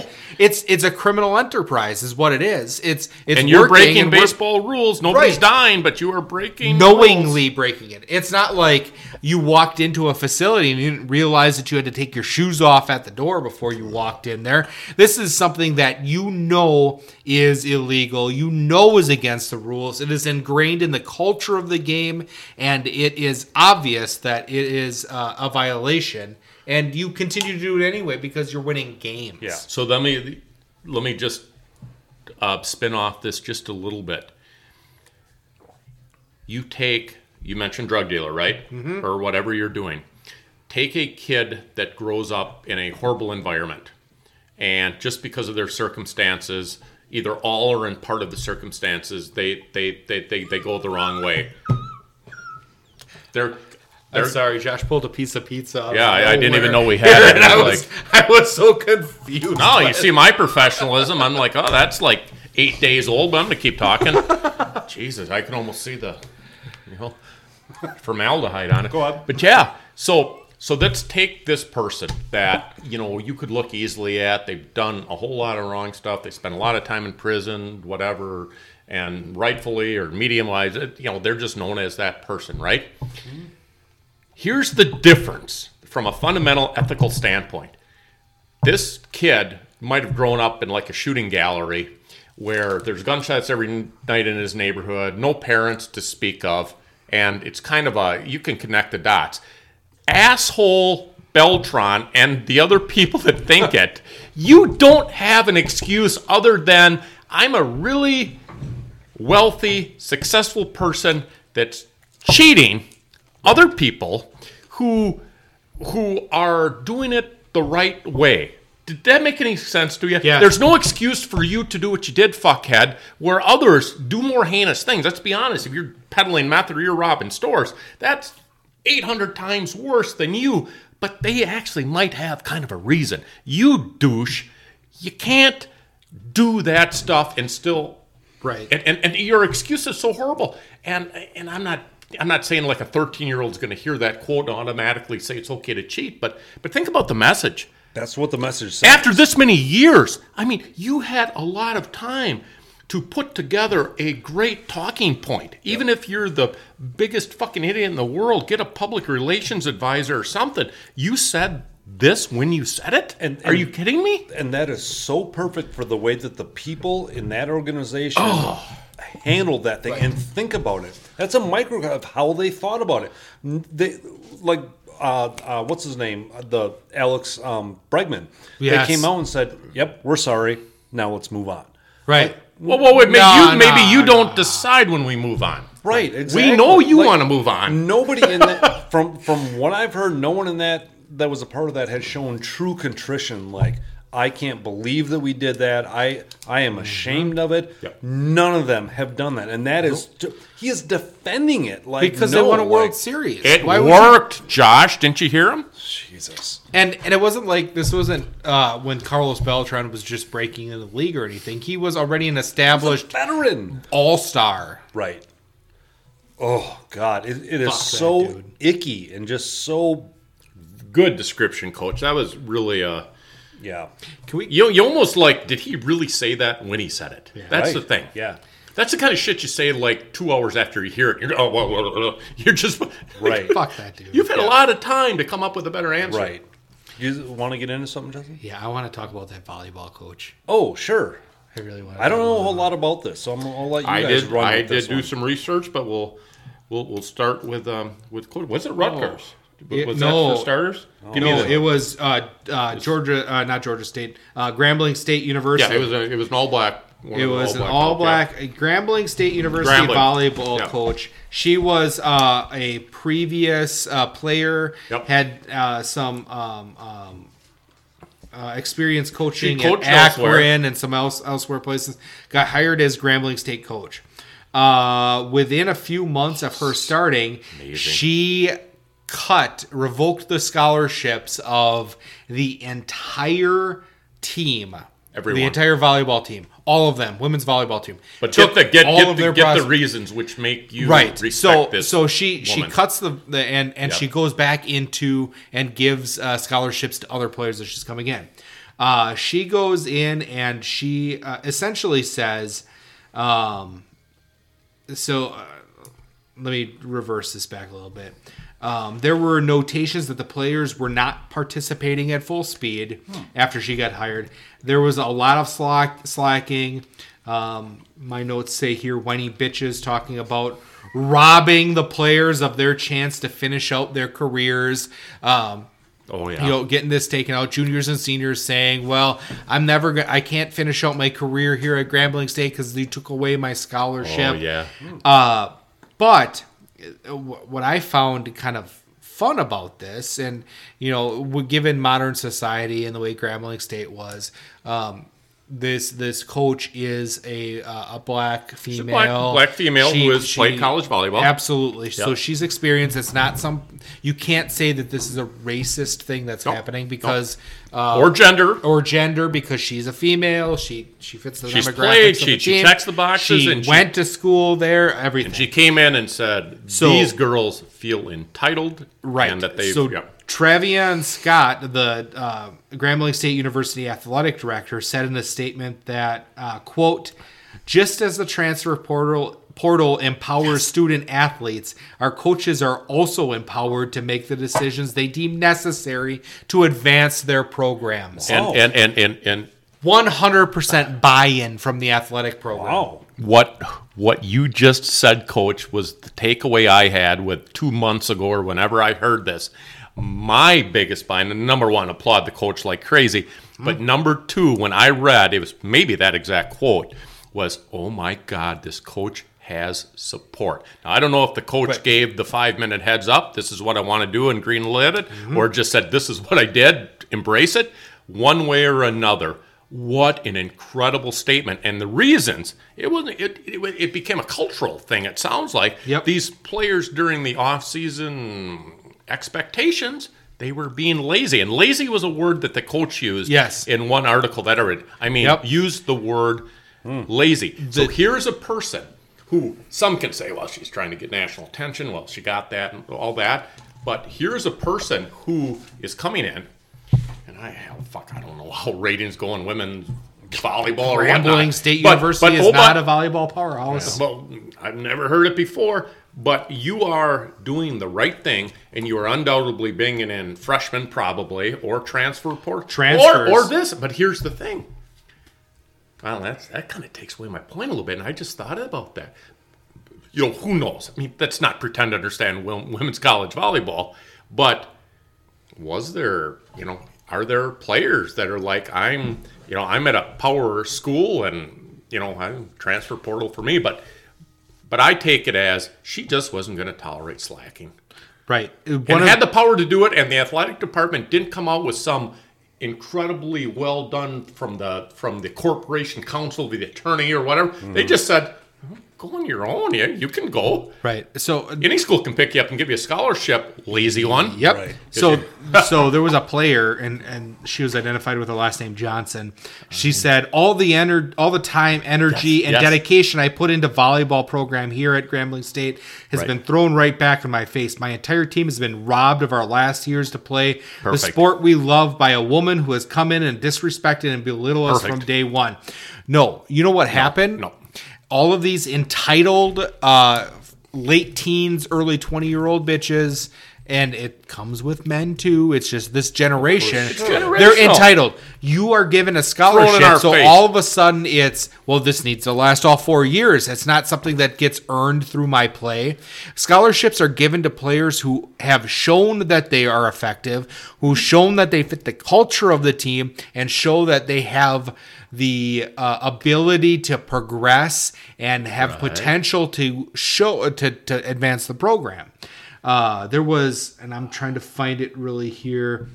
Uh, oh, so Howard, uh, Howard, and I believe he is the president of the university. Uh, I'll find it in a second. She- she's his quote, her- his quote is is great in this. It's She's taken her whole her own coaching life into her hands too, because she's losing all of her players and bringing in new ones. Like she may that may Would completely you would you fail. Would you pay to have just sat in on these? You're no longer here.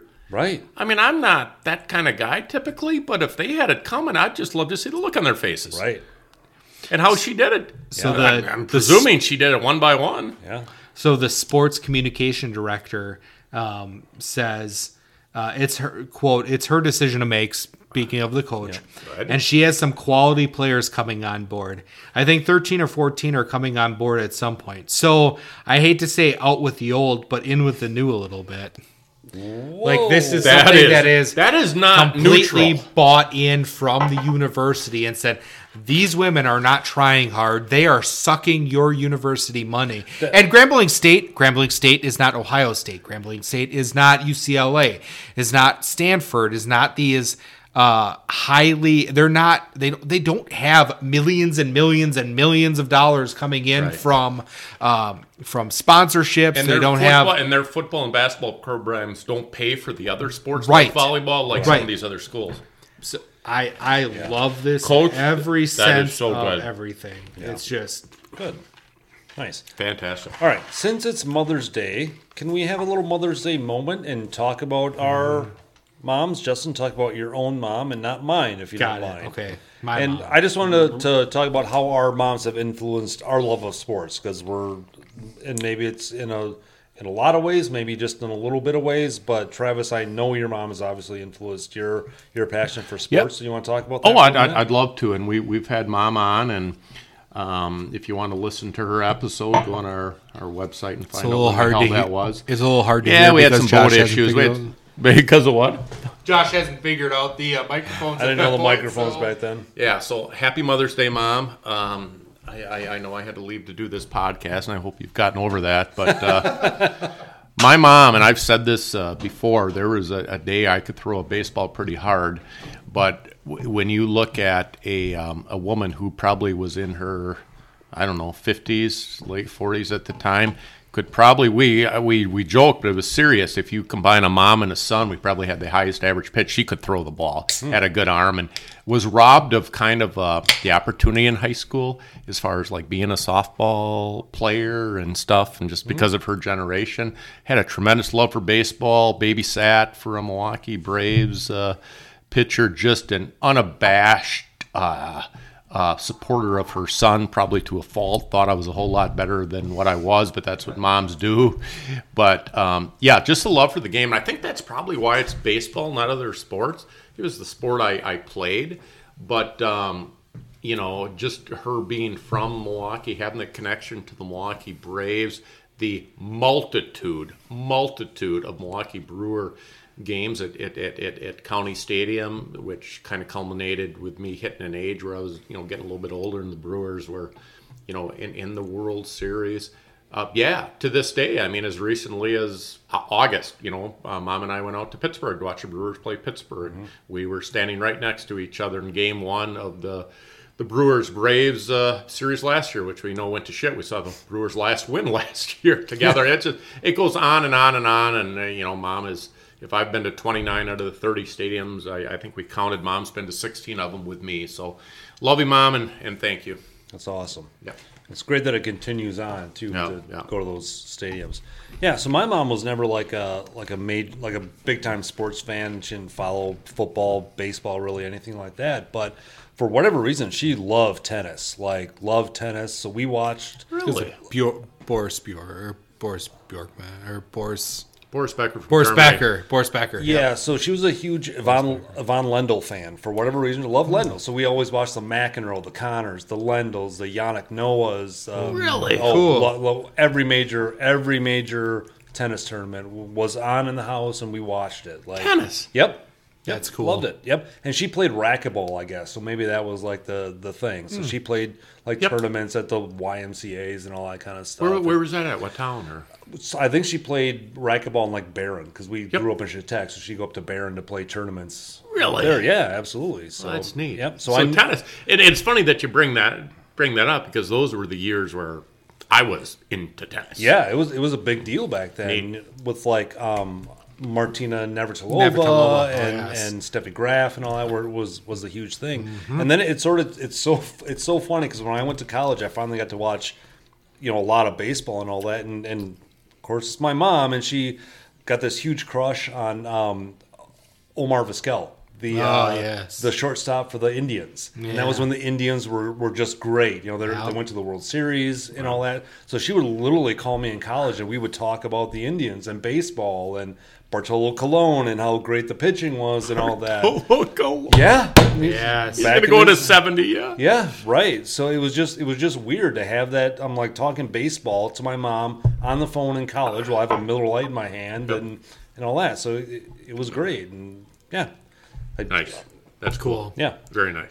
So my my mom never like influenced my love for sports. She wasn't like the driving factor of me getting into sports or or enjoying it. It's just one of those things that naturally developed. But she was always supportive of everything that I did in sports. So every baseball game, every football game that I played in, that I was involved in, she was there. Um, when I would umpire in um, little league games, you know, in high school, umpiring the little. She went to so those when you she would be she would be out there. Really? She'd be supportive and maybe not watching every game, but at least there in in the ballpark. Yeah. Um, you know, always there. So it was always the the support that I got while I was playing, while I was doing these things, and you know, of course, like any any good mom of sports uh, of sports kids, you know, we would go to games, and that at that time. It was County Stadium and you know Lambeau Field, and when before the atrium was built, when it was truly the bowl, and uh, Remember a couple of those. but I, I always remember, uh, you know, being out on the field and looking up, and it would be, it would never, ever be a time where I would look up and not see my mom there. like the every single sporting event that I, even the away games and like fucking football in high school, playing scrimmages at Waukesha, a full hour away, and the kid, and she was always there. So Did you notice it at the time, or do you look back and realize, shit, mom was at every one? It was it was one of those things where late in high school, um, like late junior and then senior year, where it look back and like you you both know me. I wasn't a physical specimen in, in high school. There was no like going to play college ball. So high school ball was it. So still- you know, as as I was going there, as I was playing these games, like these, this is my clock is ticking down. These are the last games I'm ever going to play in Mm. in like organized sports like this. And you always looked up and like, fuck, they, they were always there. Yeah. Like my parents were always there, and my mom was always there, and it was just it. It's one of those cool things where, um, you know, hopefully I'm I'm able to do that with my kids too. And Right.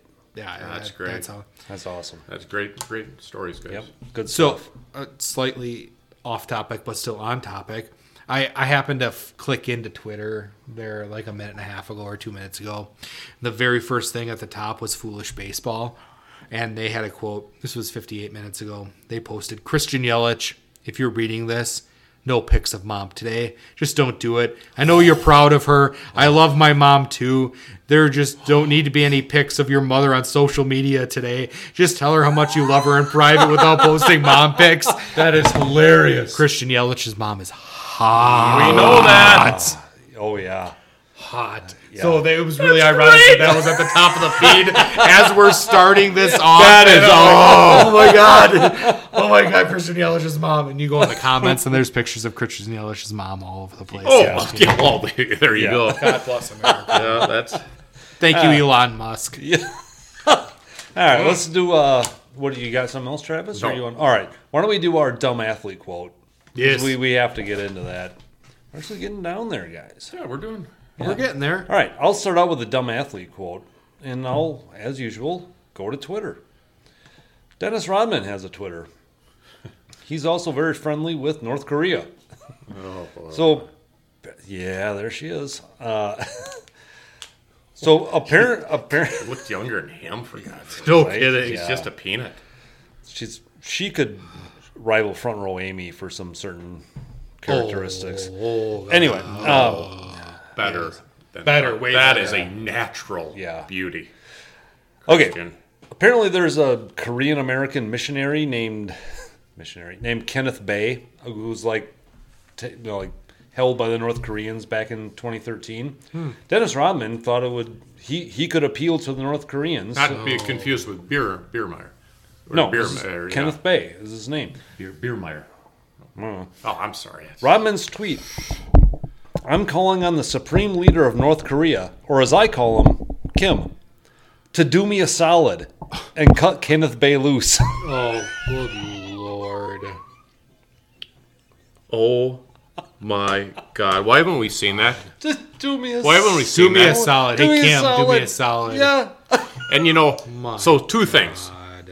I know this is your deal, but two things. You go.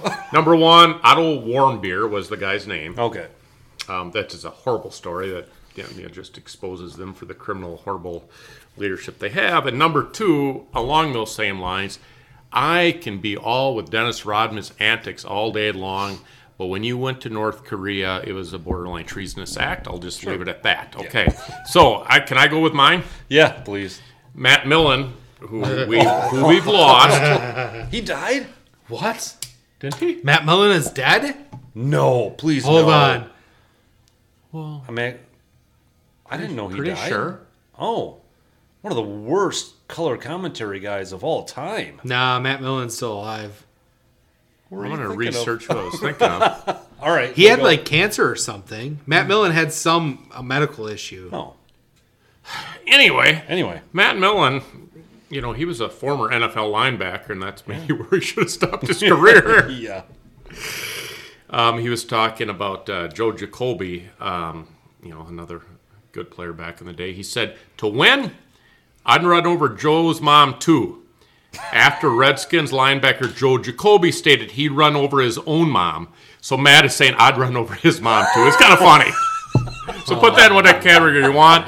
And I'm going to do some research as to who actually So- did die. Matt Millen was diagnosed with amyloidosis. Amyloidosis. I get that, but a I'm very sure rare it's- disease in 2017. Huh. Uh, in his case, uh, it affected his heart, which was operating at about 30% Was he ever on life support? Uh, so he had a heart transplant in 2018 to allow him to survive. Okay. so, so yeah, I'm pretty sure there was some life but- support in there. Oh, man, is he a bad announcer? Yeah, he's No, no, terrible. he he was was, a bad. worse general He's manager, a worse general manager. but bad announcer. Right, yeah. Although he, he proves that you can draft 40 wide receivers in.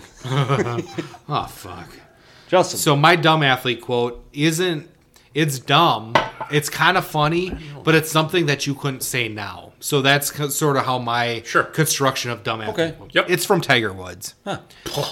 Hockey is a sport for white men. Basketball is a sport for black men. Oh. Golf is a sport for white men dressed as black pimps. Tiger Woods really said What? that? Word. no.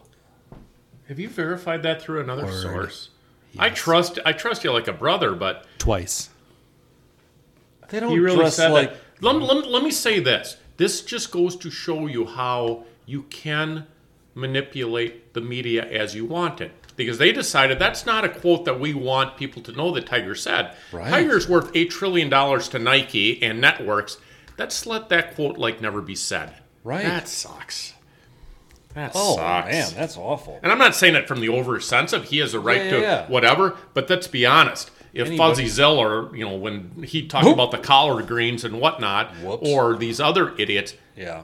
some people can get away with different things. So, okay. All right. Where are we at? The Zlatan Ibrahimovic arrogant, Arrogant. athlete quote of the week.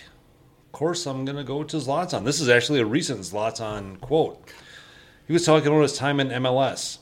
He very simply said, I'm the best player in MLS history. Now, I honestly I didn't know if that was true or not. I know he played a couple years in MLS. Was he really the best ever? I, I looked at some lists. on one list of the top 25, he wasn't even named. And on another list, he was number two. So I don't know, you know, who knows. But some of the other names on there, you know, where you're, you're like David Beckham's and, and, and those guys. I think if you asked any of those guys about their time in MLS, I don't think a single one of them would have said, Yeah, I was the best player in MLS history. Only Zlatan would sit back and say, I was the best in the history of MLS. So good on you, Zlatan. More of the same from him. That's that's great. It's yeah. Jeez. I have found nothing to dispute Tiger Woods saying that quote. Buddy, I no. And I'm not questioning you, but it just further enhances my intense hatred for the media. And I follow, as we all do, things fairly closely. And short of it just being a one off where nobody covers it, this that was a really crazy quote mm-hmm. that gets covered None. Like it should be. It wasn't. Yep. But it's out there.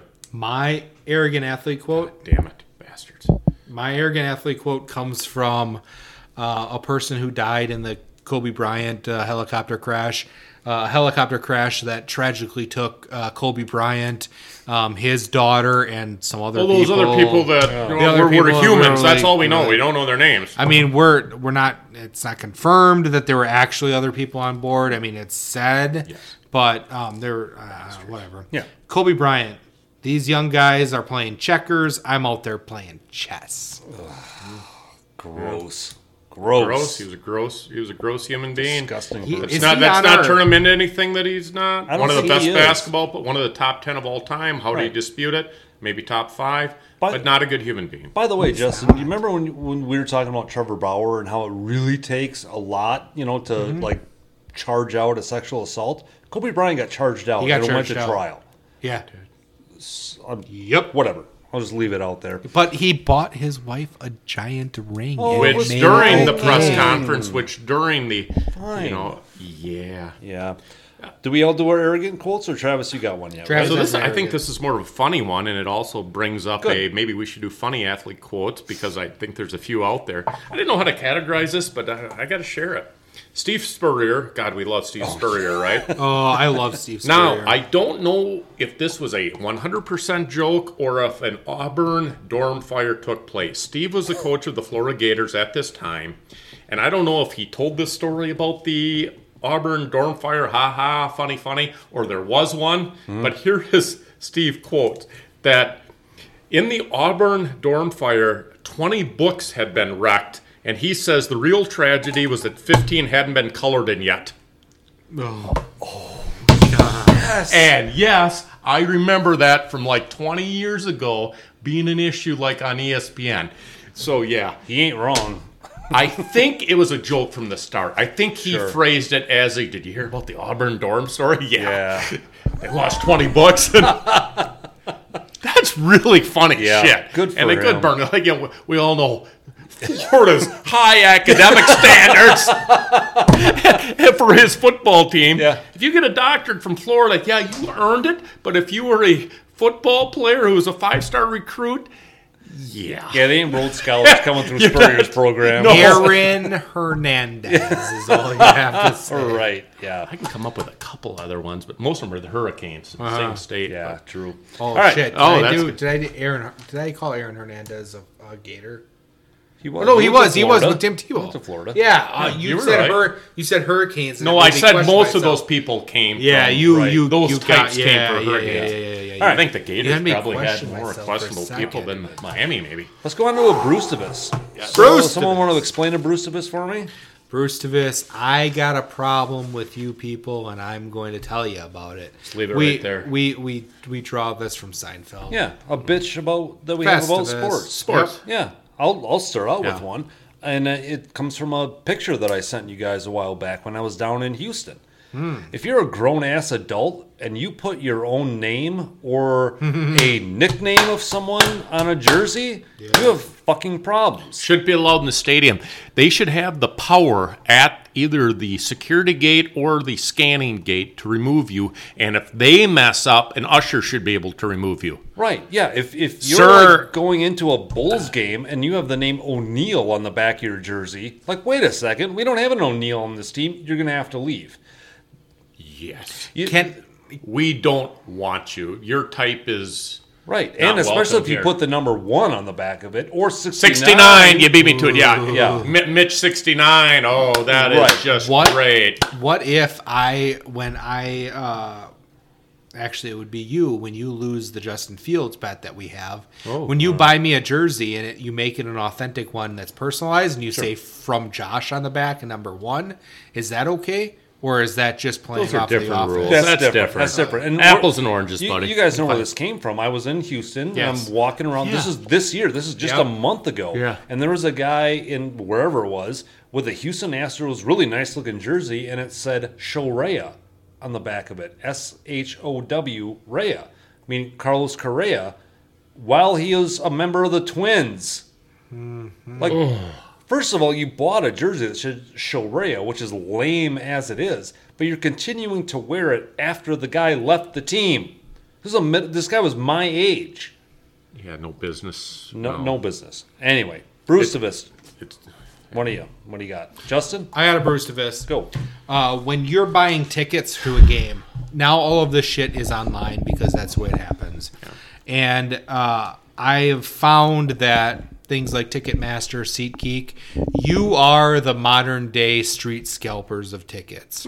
no different. 100%. You look at SeatGeek and or Ticketmaster, and you see the event. Uh, you find your event. I don't know. Let's say the uh, Minnesota United soccer match against uh, FC Cincinnati.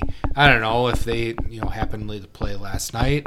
Um, you look and you see that you can buy a ticket for thirty five dollars. This is pretty cool. Thirty five bucks to get into a professional soccer match. That's awesome. Oh wait. But then when you click on the ticket, you add it to your cart, and then you see that there are twenty dollars worth of fees incorporated For each ticket. For each ticket, yeah, not just one ticket, one. every ticket. Uh, we recently purchased some uh, tickets to go see the Milwaukee Brewers face the uh, Pittsburgh Pirates at uh, uh, in in PNC Bank Field or in uh, PNC Bank Field Yep. uh, in Pittsburgh. Good work, yeah. And uh, our tickets were whatever face value. Um, the team itself charged us twelve dollars a ticket in fees and pirate bucks, which is just the, their way of uh, saying it's a fee, but we're gonna make it sound cute. Fuck off. Just put it out there. This is what it costs. People will. You know what? it's just- and I'd I'd much rather pay ten dollars over face value from a scalper on the street and him say, "Yeah, I'm just trying to make a buck," as opposed to them advertising it at uh, face value and then charging you And, and oh, by the way, it's it's based on the percentage of what the ticket price is. Right. So I went to the Final Four with my daughter, and the first day Saturday is always a big number because you have four fan bases parading into place. And I learned my lesson from 2018. In 2018, I bought the entire weekend. I bought Saturday and Monday at the same time. And I learned in between, well, no, wait till two fan bases bow out, and you're going to get cheaper for the for the final game. So anyway, um, you know, the, the let's just say the low end uh, the prices for the Final Four for this year with Duke, North Carolina, um, Kansas, and Villanova were maybe unprecedented, right? so you have those fan bases, and then they they charge a per ticket fee and a convenience fee, and before you know it, what was already a oh my god, it's like I'm not sure I can still go. It's it's. uh yeah, the, the point is the point is well taken. Yeah. and it, it yeah, just I would like there to be you know it's not like our Congress people shouldn't be doing better in different things because they should be and but they don't. I would love it there just to be a some kind of some way a federal rule that says this is out the door price right now. Click on it. Yeah. And, when, and it happens with airlines. It happens with you know like seat selection. You know, I booked a recent flight if you want to sit next to your spouse or your companion, um, I, I really have to pay thirteen dollars extra for a middle seat next to her seat. That's an aisle. It's twenty three dollars. Right. I get it. It's how you make them. Put in the fucking ticket price. Put it on the price. Exactly. Okay. All right. Oh, I, I think it's my turn, right? Yes. Joe West has a podcast, Yes, he does. and you know what it's called? Some about It's called Joe West, and then a four-digit number of the amount of games he's umpired. I think it's in the five thousands, but don't hold me to it. Uh-huh. So, I got this info from Rich Eisen, and he really didn't like the idea of Joe West having a podcast, and will never watch it. And he said all the things that I'd like to say, but he said it a lot better than I did, and basically laid into him as a you were the reason that some umpires have become show people. You want to be the game versus umpire the game. Yep. You are an attention whore. You're this, you're that, the other thing. And I think the good news is this is that I don't know what kind of capital investment you have to have for the Joe West podcast. And I know the guy can probably tell some stories that are interesting and cool. He'd been there forever. My God, he's seen a lot of baseball. And if he'd done it the right way, God, I think I would love to hear from an umpire that would share stories that you can share. I don't know if he's going to go that well because I think Joel, number one, I don't think he's respected by the players. I don't think he's respected Yeah. by the management. The umpires union protected him for a lot of antics. Um, you know, uh, I think uh, I think Joe West, you know, financially, I mean, it's not like he's looking to make ten million bucks or something, but it, it really kind of goes to who Joe West is. So for for for our millions of listeners, Um, if if this can tilt the the needle a little bit, please, please don't listen to Joe Goddamn West. He might have some good stories. He almost for sure has some good stories, but he did more damage to baseball than he ever he ever did good. Joe West has one podcast available on Apple Podcasts. Is there a number that says five thousand something? or- Yeah, it's fifty four sixty. Yeah, you know yeah. what Joe West is? Yeah, Do you guys remember the uh, Bernie Mac movie, Mister Three Thousand? Yes. Do you remember Filmed that? at Miller Park. Yep, he was a No. brewer. He it- Yeah. it's a bad Yeah. movie. It's not a good movie, but It's Okay. not. It, no, hold on. It's not bad. It's not good not either. good. It's it's a movie that you can watch while drunk. yeah, and the whole it's- point is that it's Be- about a baseball player who got his 3,000 3000th hit in the middle of a uh, pennant run or a pennant Oh. race. He retired. and then retired, left his whole team, and and then through banked on calculations. Yep, I'm Mister Three Thousand, sold cars and all that, and that's Joe West. yeah, it was through calculations. He only actually had two thousand nine hundred ninety nine, and then to he had go to come back and back, play. Yeah. That's Joe West. Joe West. Joe West is a douchebag. Uh, Joe West also defended uh, Angel uh, her, or Angel Hernandez. Hernandez. in the terrible, terrible game between um, the, Phillies Brewers and- and the Phillies, Did he? where Schwarber got Yes. uh, boosted or outed or uh, We all know out. Schwarber's a hothead, right? Uh, Joe West said actually through internal numbers, um, Angel Hernandez rated a 96 out of 100. Absolute bullshit. Yeah. Absolute that that that's a lie or mm-hmm. misinterpreted. I had written this down before I watched this Joe West Rich Eisen video this morning, so I'm going to take 30 seconds, please. My initial Bruce to this was a call for licensing of all sports talk in public bars when you know nothing. Shut the fuck up. Know your know your place. Stay in your lane. If you don't know anything, keep your voice low enough to so you're just talking to your friend next to you. Love it. All right, anti-Brucevist, something that makes us happy about sports. And I'm going to start out. Mine's maybe kind of cynical, but god damn it, just it made me laugh when I saw it, and I thought this has to be my anti-Brucevist. Very little things make me as happy as when, like in a baseball game, could be any any sporting event, but baseball in particular, because they have a lot of crowd shots and, and fans. Right. When they show fat people eating junk food in the crowd, Damn right. that fucking video can show me all day long. when they've got a three. shortage of Milwaukee stuff. No, Nah. when they've got a 350 pound dude just filling his face with nachos from a from a helmet. Yes. You've got you've got oh. one hand with the nachos or the hot dog or something like that. The the the beer Yep. well the beer is in the cup holder because he can't. There's a there's a spot for it. He's got the the nachos or the bratwurst or something. Yep. The the uh, nachos the. Uh, uh, uh, uh, waffle fries that have all of it. In the other hand, he's got the helmet full of the ice cream, Yep. and Yep. it's not just fucking ice cream. It's ice cream. You got sprinkles. You got syrup. There's like 18 cherries on the top. And you yeah. know, and, and you know the best part is you'll see after the price, which is like twenty three dollars, they'll show the calories.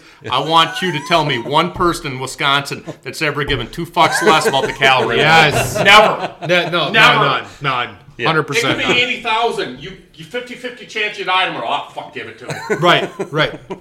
Nah, nah, that's bullshit. Uh, There's there's no way there's 1,600 calories in this hot dog. Give it to me, I, and I don't I'm know if I don't try it. I'm piling on fucking everything on that shit too. Yep. Yep, hundred percent. I just love it. They never find a fitness buff piling into a pretzel uh, there either. They, No, no, no. You see the you see the three year old Milwaukee fan. He's got like a Cecil Cooper T-shirt. on. yep. This this brings back an instant memory.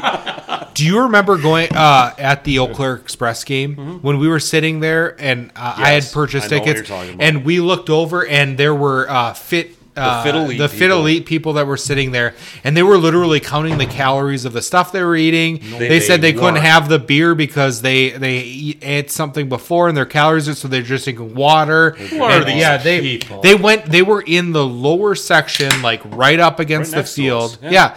Yeah, uh, watching a local uh, Northwoods League game, and they were talking about counting calories and how they were going to have to You- work you- out you- harder you because they eat overheard them. them? Yes. Yes. Yes. How many?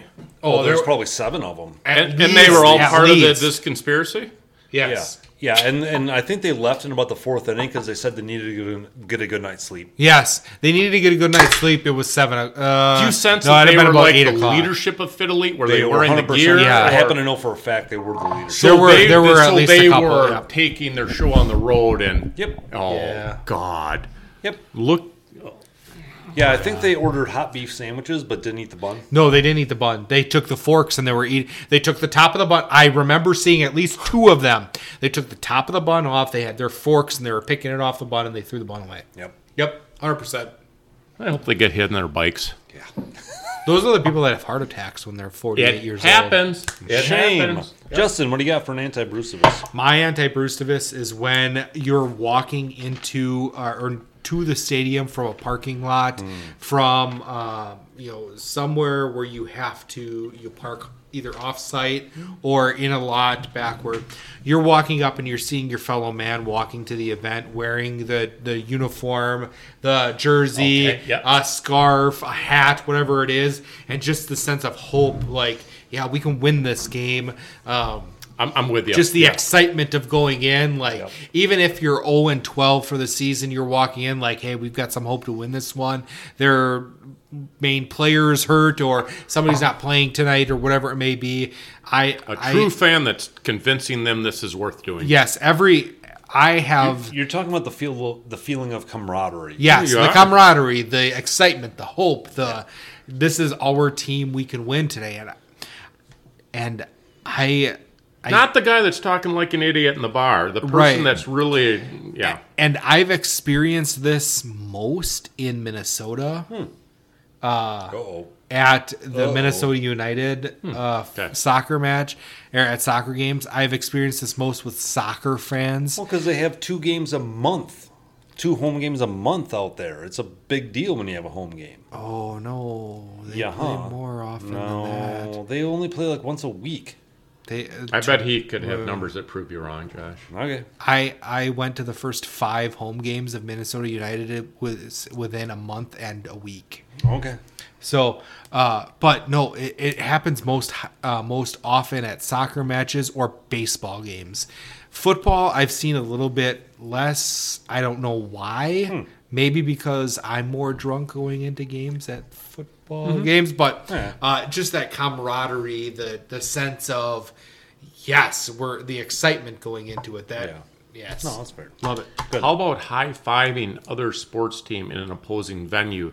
Like, just say that I was lucky enough to be part of uh, Packers overcoming a tremendous Dallas Cowboy lead in 2014 at Jerry World. Go Pack, go! You couldn't walk two feet without slapping hands with a Packer fan. Kind of neat. Oh, gotcha. Yep. And because we're Packer fans, we're we, we're not complete assholes like the role reverse the opposite. You know, so Beg to differ on that, but that's fine.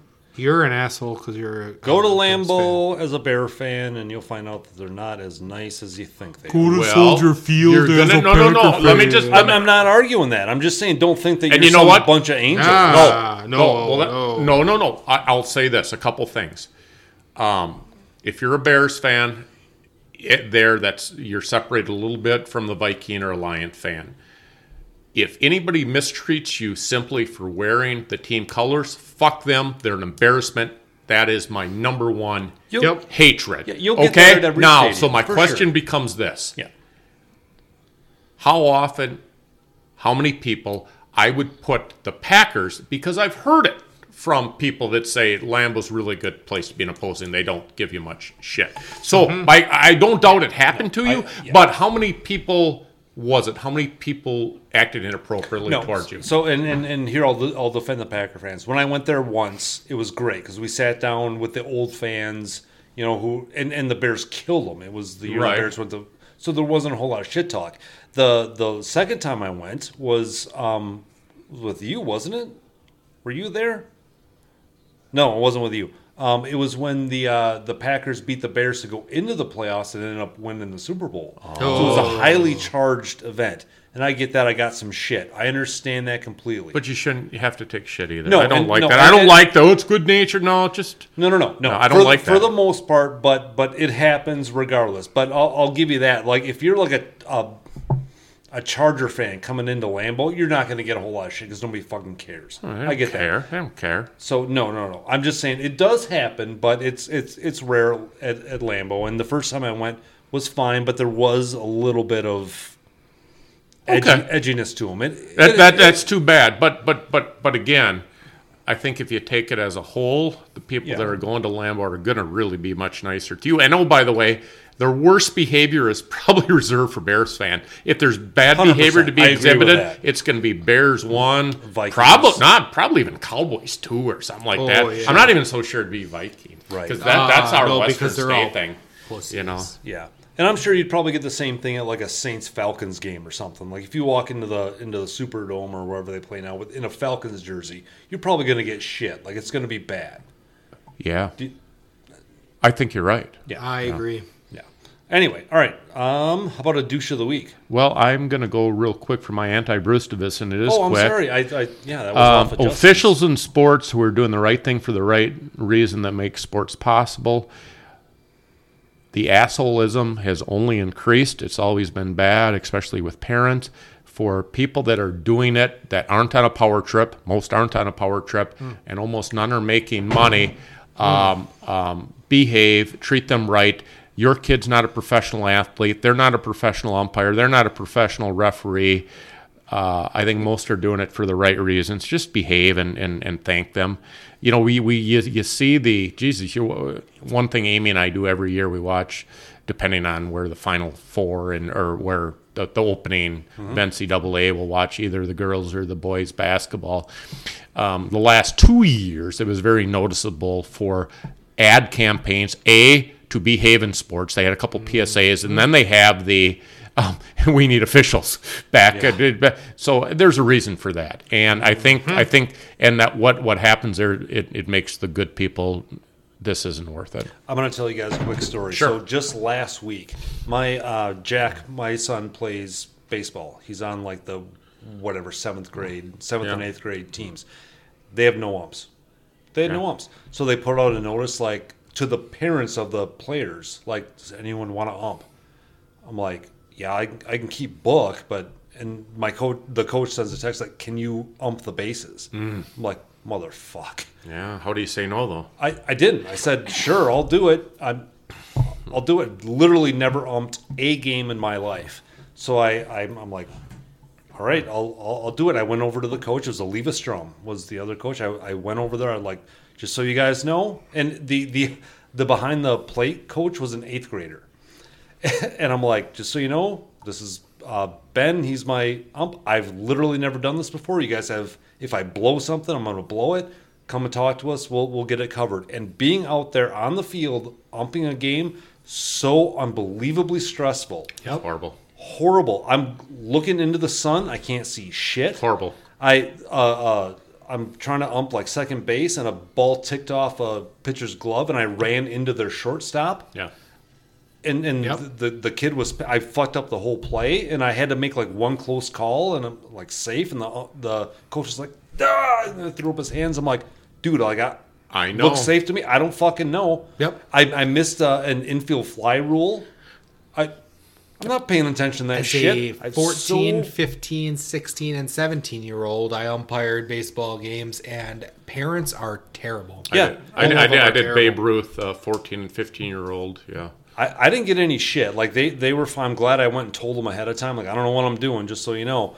But the stress of that, I have so much respect for umpires. Like you're gonna fucking miss calls. Like, and I get again, it. and it falls into the same goddamn category. Take take Packer fans. You got a team of maybe however many, that one parent on each team. Right. Maybe there's two. Maybe they feed off each other. They just and and yeah, that, that that's interesting that you said. I remember I was, um, God, I was maybe 19. I was either 18 or 19, and I did some linesman work for DeLong Middle School games. Mm-hmm. And I will not give his name. It was actually a teacher I had going through DeLong. He was coaching one team and he yelled at me. And I think he was right. I messed up, but he yelled at me, which was wrong. And I'll to this day I remember just feeling two inches tall. Yeah. And this is this was middle school, whatever, and I know there was yelling and whatnot, and it's a tough, tough deal. And When, when you're trying to watch for a buck, Yeah. when you're trying to watch every little thing, you're the only guy. what are your expectations? You've got you've got a team of kids that are learning and growing, and in a lot of ways suck. And you want your, but you need your umpires to be 100% perfect. It's Yep. like no, no, no, know your place, folks. all I want just just pay attention. That's all I try to do, and I'll do the best I can. So, Yep, exactly. all right, douche of the week. I'll start. Uh, Cristiano Ronaldo. Oh boy. A couple of weeks ago, he uh, hurt himself somehow coming off a field, pulled a calf, hurt his shin or whatever. In Everton, comes off the field. There's a 13 year old kid recording him with his phone. For no reason whatsoever, Ronaldo walks by, slaps the phone out of his hand. No reason whatsoever, just knocks it out of his Think hand. of his fame and success, and that was what he thought was okay to do. Mm-hmm. Yep, and that and that was that was cool. Now, of course, the mom makes a big deal about it. My son was assaulted, but fuck he's autistic and whatever. But what, what was great was that he put up a, an apology. You know, the emotions of the game. I would like to invite this kid to come to Old Trafford and Yep. to see a see a game. Mom said, "Yeah, no." Good. Which I, I, I, I thought so too, but hmm. really, like you're gonna slap a phone. The, the, I saw the video. The kid was not up in his face with the phone, literally just sitting back watching, and he just whacks it on his face. Re- like, And and and here oh, and, and what was the excuse? It's the oldie but goodie. Caught up in the moment. Right. This, that, or the other it thing. Yep. Impulse control. You are responsible for bad impulses. Somebody cuts you off. Everybody's going to be mad, but most people don't get out of the car and beat the tar out of someone. Impulse control. right? Is that the worst that anyone's ever been in the face with Ronaldo with a phone Fuck before? Are you off, kidding me? Come on, yeah. So he can go fuck himself. Justin, douche of the week. My douche of the week is Earl Thomas. Oh, saw it. Saw so it. Earl yes. Thomas, uh, uh, Former safety, Seattle yeah, Seattle Seahawk. Seahawks safety. Uh, as of like a week ago, was pleading for teams to sign him. An arrest warrant was issued this week for him for sending threatening messages to his ex and violating a restraining order she has against him. Okay, so has almost every athlete in the entire NFL. Okay, what makes this difference? Different. It happens uh, regularly, but with him, uh, one of the texts stated, "quote Hope you in the car with him, meaning his ex's new boyfriend. Right. In the car with him and the kids, meaning the kids that he has His together with children. her. That's right. Hope you in the car with him and the kids, and y'all drive off the road. His kids, not like her kids and somebody oh. else's. His children. Also, he allegedly said, "quote Let my mama and my cousins poison their ass." Not talking about him, not talking about the boyfriend, not talking about her. Poison they ass is referring to the children that he has with him. He also told her two days prior to these messages that he purchased two handguns and they were meant for her and the children. Oh hell! He has been charged in criminal in court uh, for like third degree, some sort of reckless, sure. like mischief, whatever they call it in Texas. It's a felony, but essentially he's willing to murder his ex own kids. and his kids. Earl Thomas, go fuck yourself. Fuck. Former teammate of Richard Sherman, Stanford attendee. Travis, douche of the week. Kind of a unique one, and I say unique because you don't think of him as a as a douche, but uh, Zion Williamson. Oh, If I had a category of like lazy bad example, that would fit better. But so Zion is maybe the Jamarcus Russell of the NBA. Only Zion, I think, is going to go on to have a more successful career because basketball's different and stuff like that. So I was just doing. Uh, I'd seen a story on the guy, and he's um, he's he's had injuries. Now it's chicken and the egg. A lot of or most of the injuries are because of the weight that the guy maintained, and it was part of the draft issue in 19. You know, you remember the famous, you know, blew out the Nike on the court, and oh, he's so strong. He's oh, and he's all that, and to what he does with his size is I don't know if there's anything like him. I mean, he is that once in a lifetime, my God. But the smart basketball people back in the day who were willing to say it, who weren't part of ESPN and the Duke crowd, this weight is really going to be a problem with this guy, and how do you maintain it? And what is he going to do at the NBA level where you have these athletes and whatever? And oh my God, it happened quicker than anybody thought it would happen. Hmm. well, some things trickle out. No, I don't have them right in front of me, but some things have trickled out that not only isn't he like working hard enough to rehab his injuries, but he's eating more. And the people that are willing to say it are saying, you know, it's not like the guy's washed out of the league. He's not a bust at this point, but he's not being very mature. And not that, and not that anybody thought that he would stay on uh, uh, Pelican for life. Sure. But here is something that was brought up, and this was like a handful of days ago, and they're they're going for season tickets for the upcoming year for the Pelicans. All three of them. Tell me if you notice anything here. Uh-oh. This was a tweet.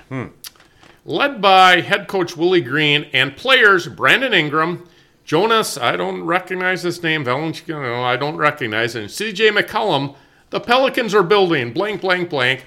They are already writing him out of the future script from a marketing standpoint. Wow, that's crazy. Isn't that something? So, Zion Williamson, I don't know where you fit. I don't know enough about you, but right now, Um, not a bright future. I don't think That's so. not looking good for a former number one pick. A number one Who's pick. the second Who? guy taken? John Morant. It Oh, was. yes. Joe. No, Ja Morant. I, I, Ja- That's what I said. Did you say? Oh, I thought No, I he heard. said- he said it right. Yeah, Yeah. John Morant. but I remember back in the day, is Morant's the pick? Morant's the pick. Zion, my Yes. God, I get it, Yeah. I get it. But but he's uh, but Right. he's just if he's this big right now, how big is he going to be in whatever years? Right. And there's nobody, and they tried to say no, he's not. Don't compare him to Charles Barkley. It's different. it's just the they're right. eye and they're- test, the eye test with John Morant and and Zion Williamson. That there was there. It was John Morant. John Morant was the better translation Well, of the think- NBA. I think I have Where- a picture of him that makes his ass look worse. Where than did mine uh, even Where did Zion go to school? Duke? Where did John Morant go to school? uh, he was at Was it Wichita State? it was Wichita was State. a Wichita- Yes. Uh, Was it or some? It was. It a was- small- it was a- it was a Weber tiny- State or yeah, something tiny. Is that maybe? hold on. Let's. Uh, Is he uh, lounging You're gonna on you're, feather you're, pillows you're, at Duke? You're, and you're part of a yeah. yes. Uh, Yeah. Uh, yeah. Yeah. So Yeah, anyway, you know, Murray State. Murray State. Murray thank State. you. Yeah. The, Murray the, the Cinderella, State. the Cinderella of that NCAA tournament. Yeah, so maybe he had to work hard Uh-huh. there. Maybe not as much. All right, let's go on to uh, no shit and no shit. Ah. I only have the no shit. Um, but Travis, do you want to explain what this is?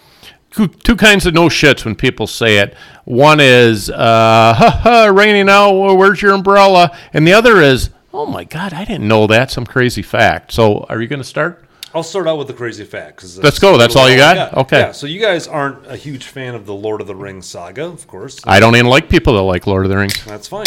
Um, so the Lord of the Rings movies was about 13 hours They're good worth movies. of. They, they're great movies. Anyway, 13 hours worth of movies. Were you aware that no named female characters in all those movies ever talk to each other? No female characters in those movies had a spoken interaction with each other. Really? Right. None. There is a small interaction between like a young girl and some named character where they like put a blanket over her shoulder. That's it. Liv Tyler Okay. never spoke to another female? I'm interested No. now. That's that's crazy. That's interesting. God, that's good. Nope. Never. In Never. all- so, and and and thinking back and looking back at that movie, there aren't a ton of female characters to begin with. There's with. not, and tha- and that's that's indicative of like fan because Yeah, he, he yeah, wrote it back yeah. at the turn of the century. Yeah, it's indicative of like that genre back in the day, so Right. ma- male driven, Right. and and and uh, Peter Jackson who directed him got kind of bitched at for like injecting female right characters because it wasn't based off of the book. It wasn't based off of the exactly. original novel. Well, he as far as he went, he still couldn't put two named female characters speaking to each other. That's nuts. Jesus. Yeah, All right. no shit, Justin. No shit. Uh, my no shit.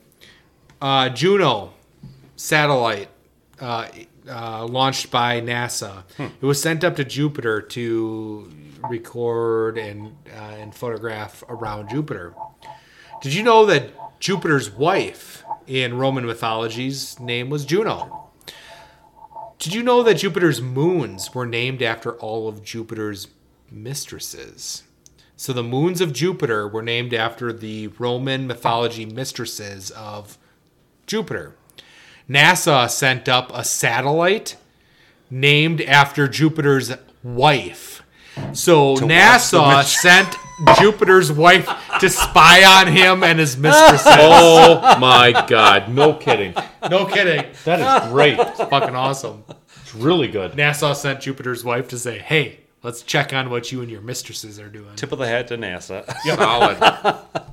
Travis. So eight hours ago, I was going to tell you that uh, Top Fuel funny cars and dragsters burn five gallons of fuel in a quarter mile. Then I watched video, which I tend to do. Very serious, very much a downer, but I think you will say no shit. Hmm. So the capture of Adolf Eichmann had happened in 1960. He went on trial in 1961, and he was hanged in 1962. Everybody knows about the Nuremberg trials, and you know the 20 plus people, most of them hung, some acquitted, some sentences. I learned for the first time this morning that no Holocaust survivors slash concentration camp um, uh, Jews ever testified in Nuremberg, but they testified for the first time 15, 16 years later in um, in an Israeli courtroom after the capture of Adolf Eichmann. I had no idea. You make an assumption. That's not a good thing. That's stupid. I think a lot of people thought it. But what they did with um, Nuremberg, how they prosecuted it, was a completely different thing. Yeah, I, I am like no, but they, they they verified that and. If you, it's a Netflix video, Adolf Eichmann. It's like ten plus years old now, but you will see um, um, they actually televised it live when live things weren't being done in Israel, and I think the BBC did show it live, but nothing in America did. But and they had these a variety of survivors and the people that were ordered to work for. It was just this most repulsive. My God, but you will not find any of that. Now, what you did have at Nuremberg is you had written statements and depositions, basically, of hmm. thousands and thousands, but they did not testify in public. But they testified at Adolf Eichmann's trial 16 years later. Really? Amazing. So, yeah, That is weird. I Is would've it? That's crazy. Yeah. You would, Yeah. you would think, yeah, oh yeah. Huh. yep. All right. Uh, We got to do a funny death story. Oh, well, well, what about the no shit? What about the no I- shit? Oh, I'm sorry. I didn't have, you one, have so one, go Cole? ahead. Nah. I do. I do. Uh, so Never move a 9,000 pound foosball table without the proper equipment. yes, your your You forearm to got all talk about your scraped the injury, shit out of that. Travis? See, uh, yeah, see, The infection. It's um. I I wish folks could see it. It's like a greenish, purple. Um, they don't know what they're gonna do with it yet. It's a when I- scrape. So Tra- Travis Travis has these physical injuries that are bleeding. I woke up this morning Oh. after picking up the foosball Yeah. table. My back was so fucked because I lifted without bending my legs to get that up. That's what she said. Also because I had to lift because I was incredibly turned on by Josh's mom. But uh lifting that foosball table was one of the heaviest things I've lifted in probably Decept- deceptively heavy. and yeah. as much as I criticize Josh for not getting me the right medical care or even showing any compassion when I brought Right. my, my injury to him, I got to give him mad, mad ups for uh, that's what the kids say, right? No, Mad, I mad, mad ops. what? Props, mad props, and that even that's like borderline 1990s, 2000s. What should I give Josh if I want to compliment him right now? Respect? Uh, no, um, I, I he's he's Gucci or he's um, Gucci? Really? Gucci, yeah. Oh, okay. there, no cap, bro. The yeah, fuck that. I'm going retro. I'm going to give him mad props because that table is clearly quality because you do not make something that heavy and sell it cheap. No, I'm looking at this thing and it's like, fuck, you know, a couple guys. Hell, maybe maybe on a good day I could do it myself. Holy shit! It's a beast. Travis, I don't know of what you may or may not have hidden in that, but it have to be lead, right? Yeah, tra- uh, there's gold bars or something in there because I when you think when you he's said invested wisely, no, No, probably probably not. It, it's just really heavy foosball Yeah. table. so, it, it was it was heavy because My back, too. My the back, too. gigantic. You use the gigantic trolley or like the the the. Uh, And we had we had yeah. available to us not just a dolly, but a, an industrial dolly. A dolly. It was an industrial dolly. That's what we used to get it the- into the with trailer. knobby tires. Yes, but when it, that thing was all terrain, It was That amazing. yeah. You know, it had everything but a Briggs and Stratton. on but but coming back to put it back into Josh's garage, I think we didn't we were, have the I dolly think we were time crunched. I think we were, and we just didn't say, "Oh, I think, let's just I fucking think it leave was it like in let's there." just tackle it, I- you know, and it's Right, and I think we're both fake, and it's not really bothering us, but it's I noticed- bothering us both. I noticed took- you guys just laid it kitty wampus in the middle of You're my lucky. garage. Yeah, You're you're lucky lucky. it's even, there. You're lucky even got in your fucking garage. yeah, I, I, I, I, I was almost gonna piss on it just to show my. I took a look today. It's like they literally just laid it down where they Travis could. lost a shoe when we were I lost a carrying shoe. it. That's right. It it was oh. fucking heavy. Like that was heavier than most of the things that I and, thi- carried and this out of my isn't house. an aging deal because a lot of things are getting harder as I age. That's No, what it she was- said. That thing was like, "Are you kidding No, me?" I had to no, listen. no, no, Where- Travis. where's we, the weight we, come we can from? get Where's it it come from? We get Travis. We can, we can grab it. Let's just we Where- each where's the grab it on the side. and we both didn't want to give up. I think. No, and and at We're that done. point, Right. egos were taking over. We're like, fuck this shit. We're getting this over there. I had to enlist one of the uh, stronger members of our workforce to get it out of my ex-wife's basement. Jeez. Our friend Rob. oh, I know oh, him. yeah. Yeah, strong kid. Big fella. Yeah, you know and what? even after he was like, Jesus Christ. I'm Yeah. sort of. You know what? Knowing, We ought to tear it down and see what's in there. knowing that, I'm sort of impressed by the way we were able to do that. Even though I had a minor injury and I was breathing hard and I lost a shoe, And I had. I got to take tell you, there was a little bit of yeah. We did that without a cart. that- We did that without a cart. You can ask Stephanie. Uh, every time I got up or walked around, I was like, "Oh, my back." Oh, you, should, you should see me yesterday. I, ibuprofen and I- acetaminophen is. I don't know how many you can take right and, now. and not affect your internals, but So I was peaking yesterday. four ibuprofen every eight hours. That's what they say. But and two acetaminophen every six hours. Anyway, let's move on. move To, on. I'm, we got to do the funny death story. Funny death because- story. ha. And uh, that's what she. Oh, well, we got lots of stuff to go yet. Yeah, we got to hurry up. along. Yeah, okay. All right, funny death story. I'm just gonna. I probably don't even have to go into it beyond the title that I put on here, but it's called Alabama Rattlesnake Toss. Oh yeah. Okay. Stop right there. All right. All right. Next. 1995. a pair of Alabama friends were drinking heavily. Nah, No, they weren't. No, they weren't. Here are their names: Billy Junior, Bob. Junior Bright, Yep. and Joe Buddy Kane. Yeah. Not oh, Jim Bob Cooter, but Joe Buddy damn Kane. close. They came across a four foot rattlesnake and they decided to do what? Play catch with it. of course they would. Not is so good. Yep, the snake bit Junior Bright on the hand, and then when Kane tried to run in and kill the thing, it bit him as well. Yeah. When paramedics arrived, they were both semi conscious, and Kane, Junior Kane, went into cardiac arrest. He passed away on the way to the hospital. But who do, who who's who was around to tell the story? Which one lived? Joe, uh, that would be Junior Bright. Do you have, do you have the city in Alabama? No, it doesn't say.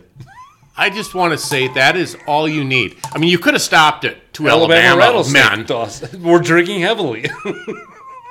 You, you know, so so so this is. I want to say the obvious. Go ahead. I have, and I think all three of us have had those nights mm-hmm. where in the morning you're calling people, asked what you said, what you did, where are my pants, night. shit like that. Never, ever. And it's not just us, I think, but I think everybody has that point because if you get to blackout stage, you're not upright enough to throw a rattlesnake. Right. If No. you're upright to the point where you can physically know, I mean, you came upon it, you started to toss it. Never in my wildest drunken whatever, you know, even if you know, I don't know if I, I've never mixed painkillers and booze, but let's just say I did. No, I think I would stop at a rattlesnake toss. I really Right. think I would. Yep, You know, they didn't. Joe Buddy Kane and Junior Bright thought that would be awesome. they were they were probably like one and two in their high school class. we lost. We lost You remember? You, remember- you remember that famous Darwin Award where that, you know, the attorney, Gone the too brightest guy in the firm, went through the glass on his. Yes. Yes. Yep. On All too right. soon. All right, Justin. Uh, do you know who Carol Doda is? Carol So Doe. Carol No. Doda was apparently the pioneer of like topless entertainment. Um, she would uh, at, at some in San Francisco back Sounds in like the eighties. Uh, she would either dance or like sit on top of a grand piano uh, topless while people were playing. So this plays into everything. Uh, the Condor Club in San Francisco, famous like place of grand piano, topless type of bar. Jimmy Ferrozzo in November of 1983. Uh, he was a bouncer at this Condor Club. Yeah, oh, absolutely, he did. He was a bouncer at the Condor Club. After hours, uh, he and his girlfriend, who was an exotic dancer, her name was Teresa Hill, uh, decided to have sexual intercourse on that famous white piano in which Carol Doda uh, made her entrance. She would sit there topless with her big old titties hanging around. Um, she would be lowered by this grand piano uh, through cables. Well, uh, Jimmy and his girlfriend Teresa decided to have sex on top of this grand piano. While they were in the midst of this sexual intercourse, uh, they accidentally hit the on switch, and no. the piano rapidly rose to the ceiling, trapping the couple against the top of the ceiling. No. Barrazzo was affix- asphyxiated and died, and Hill, the uh, Teresa Hill, the girlfriend, o- survived only because she was thinner than her companion. he was lifted to the ceiling on the grand piano and died because he was crushed there and couldn't breathe, and she only survived because she wasn't as fat as he was. I almost want to pass because you two. I have a distant third, and I'll say it because a rule say we have to. But those were great. Those were great. So here, here, I, I guess here's my one little teaser that will make it borderline good. You guys need to guess the state that this happened in. You ready? Florida. Florida, Mississippi. I'm not Mississippi. Done. I'm not done. I'm not Florida, done. Mississippi. I'm not done. Okay. Okay. It's not like there's a one state here. Oh, no, Okay, there there's is. not like There's a there's a 2001. Florida. an assistant plant manager for Black Blacklidge Emulsions. Looked it up, they pave roads. Died when he used an acetylene torch to cut a hole in a 10,000 gallon tank of asphalt emulsion. he was attempting to visually, now keep in mind, assistant plant manager. He's not a newbie that was hired. This guy knows his shit, right? Assistant to the plant manager. Oh, God. solid. See, there's a reason I'm reading it. He was attempting to visually survey the amount of emulsion that remained in the tank, but according to OSHA, quote unquote, no safety precautions were taken before the cutting operation began, end quote. I'm a novice, but I would want to know what what's still maybe it's still in the tank. Well, this assistant plant manager didn't, didn't think that deeply. So in in complete disregard of safety precautions, the erstwhile manager lit an acetylene torch and began cutting, causing an explosion that blew him 93 feet away. Oh. State. Don't say it. State. California. Mississippi. Mississippi. Nice. Well done. Oh. Because it's Good only job. criminal, uh, criminal stupid activity that happens in Florida. All other like der happens in Mississippi. Yeah, you're right. Good. Now, would you have been shocked if I had said Louisiana? No, no, Georgia it's that- or it's that- Alabama or No, it's that whole like southern panhandle area. I would have been. This is. Gulfport, by the way, was- uh, yeah. which is Biloxi. So Nice. Yeah. you you you tell me. I mean, just these were all great, right? Yeah. And Yes, mine they was- were good. Mine was third fiddle, but No, no, how no, does a how does someone start cutting a tank without knowing what's in it? I don't know. In your world, this is your job. This isn't a weekend warrior that whacks his finger with a chainsaw or something where it's like this guy had no business doing this. Yep. How your whole job is is chemical. And this isn't your first week. This is no. your You're an assist- assistant plant manager. assistant to the plant manager. No, I, I disagree. In Mississippi, it may have been his first week. Whoa, whoa, you whoa, whoa, whoa, just whoa, whoa. you get that job hey, really fast. we just need to take a quick break here. All right, be right back. All right, we gotta. We're back to it, so we gotta get this going. Justin, you have that's what she said. That's what she said. So these are things that make us say. That's what she said. when we hear them on a sports broadcast. Mine happened to uh, was in a soccer match. Uh, a guy did a flop inside the uh, inside the goal box, trying to get a penalty. The announcer says, "quote He goes down a little too easy. He'll have to learn." That's what she said. Nice. I don't have one. Go ahead, Travis. Here it is. Oh, I had it. Um, I'm guessing it's uh, European football. The announcer, Julian Dicks is everywhere. It's like they've got 11 dicks on the field. Oh yeah, that's what No she said. way. Gruber. Oh, that's good. All right. So our Gruberism. What we would rather do than listen to David Gruber say his One- no no no no no. We're not gonna say it. Oh, okay. We agreed last time. We're never gonna say that phrase again. Everyone knows it. What I would rather do. Based on recent experience, I would rather move to a new house using only plastic grocery bags, one of those stupid fucking smart cars, and having no assistance from my friends. That's fantastic. I, I know that feeling. this is this is so eerie, but I, I went I went back to the move. I said I would I would rather move a friend every day for two weeks. My mine goes Jesus. Yeah, I Mine show you my injury, by the way. mine goes back to some personal life thing too. Oh, God. Uh, I would rather be subjected to the internal monologue and drama of a teenage girl than listen. to- Oh, jeez. Yep, saddle up, Buster. Yeah, no thanks. Oh boy. All right, that's it. We got to rate our beer. Justin, this is your beer. This is the Heavenly, Heavenly Haze. Haze from the third space. Third space. Uh, Doesn't- third space? Third street. Third space brewing. Third space. Third space brewing. Yeah. Uh, I'm. It's a hazy IPA. It's not thick. It's not. Yeah. It, so it, I mean, it's not. I'm fine with it. I, I think it's a solid double. Yeah, I mean, I think I would start with that. I mean, part of it is just being brewed in Milwaukee. It does lose a couple points for St. Paul Avenue. I get St. Paul is not just Minnesota, but I hate the Twin Cities metro area so bad. Word. It, it kind of affects all Saints to me. I have a problem with Pauls too. The more I think of it, I don't like any Pauls. Okay. But um, it's the IPA that I think you can drink and say I could have six of them versus maybe not six, maybe four of them. You know, just refreshing because they are refreshing. You know, we were talking earlier about the difference between IPAs, between the you know you got the pine needles going on and this. Yeah. Um, uh, I'm gonna say double, and I'm gonna say it was uh, an RBI double. Okay. Um, I I absolutely I liked it. It was fine. Mm-hmm. I'm not gonna walk away getting all excited about it. No. I wouldn't, and that's nothing bad against it. No. But for me, it's a Jace Peterson double in the third. Hmm. It's just nothing. And you know what I think this goes to show is the consistency that we've had without plans. We're certainly not. We certainly don't have a problem with disagreeing with each other or flat out insulting each other. Right. But if you look at, I think our track record, it's amazingly It is. similar.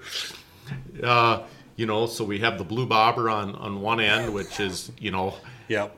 Probably the best I- beer I- we've ever had. Yeah, which I don't I don't think the Ukrainians would drink if they were given it. And and what's uh do we have a top one that we've identified? Um, we have a 300 home run, a Pools effortless home run. That was Broken Bat Brewing Ugly Finder IPA. Oh yeah, I remember that. Uh, we don't have any Grand Slams. I was trying to explain the podcast to somebody on Friday and you know with the whole rate the beer. I said I don't I'm not sure the Grand Slam to win a World Series is there, We haven't had it yet. you know. I don't know that we will. Well, it's just like, you know, Leinie's Lemon Haze IPA got two two run home runs. That was hmm. good. that was good stuff. Yeah. But yeah, no, and So, yeah. and and I hate to even like say that this isn't like I'm dissing this beer. This is really good beer. It's good but beer.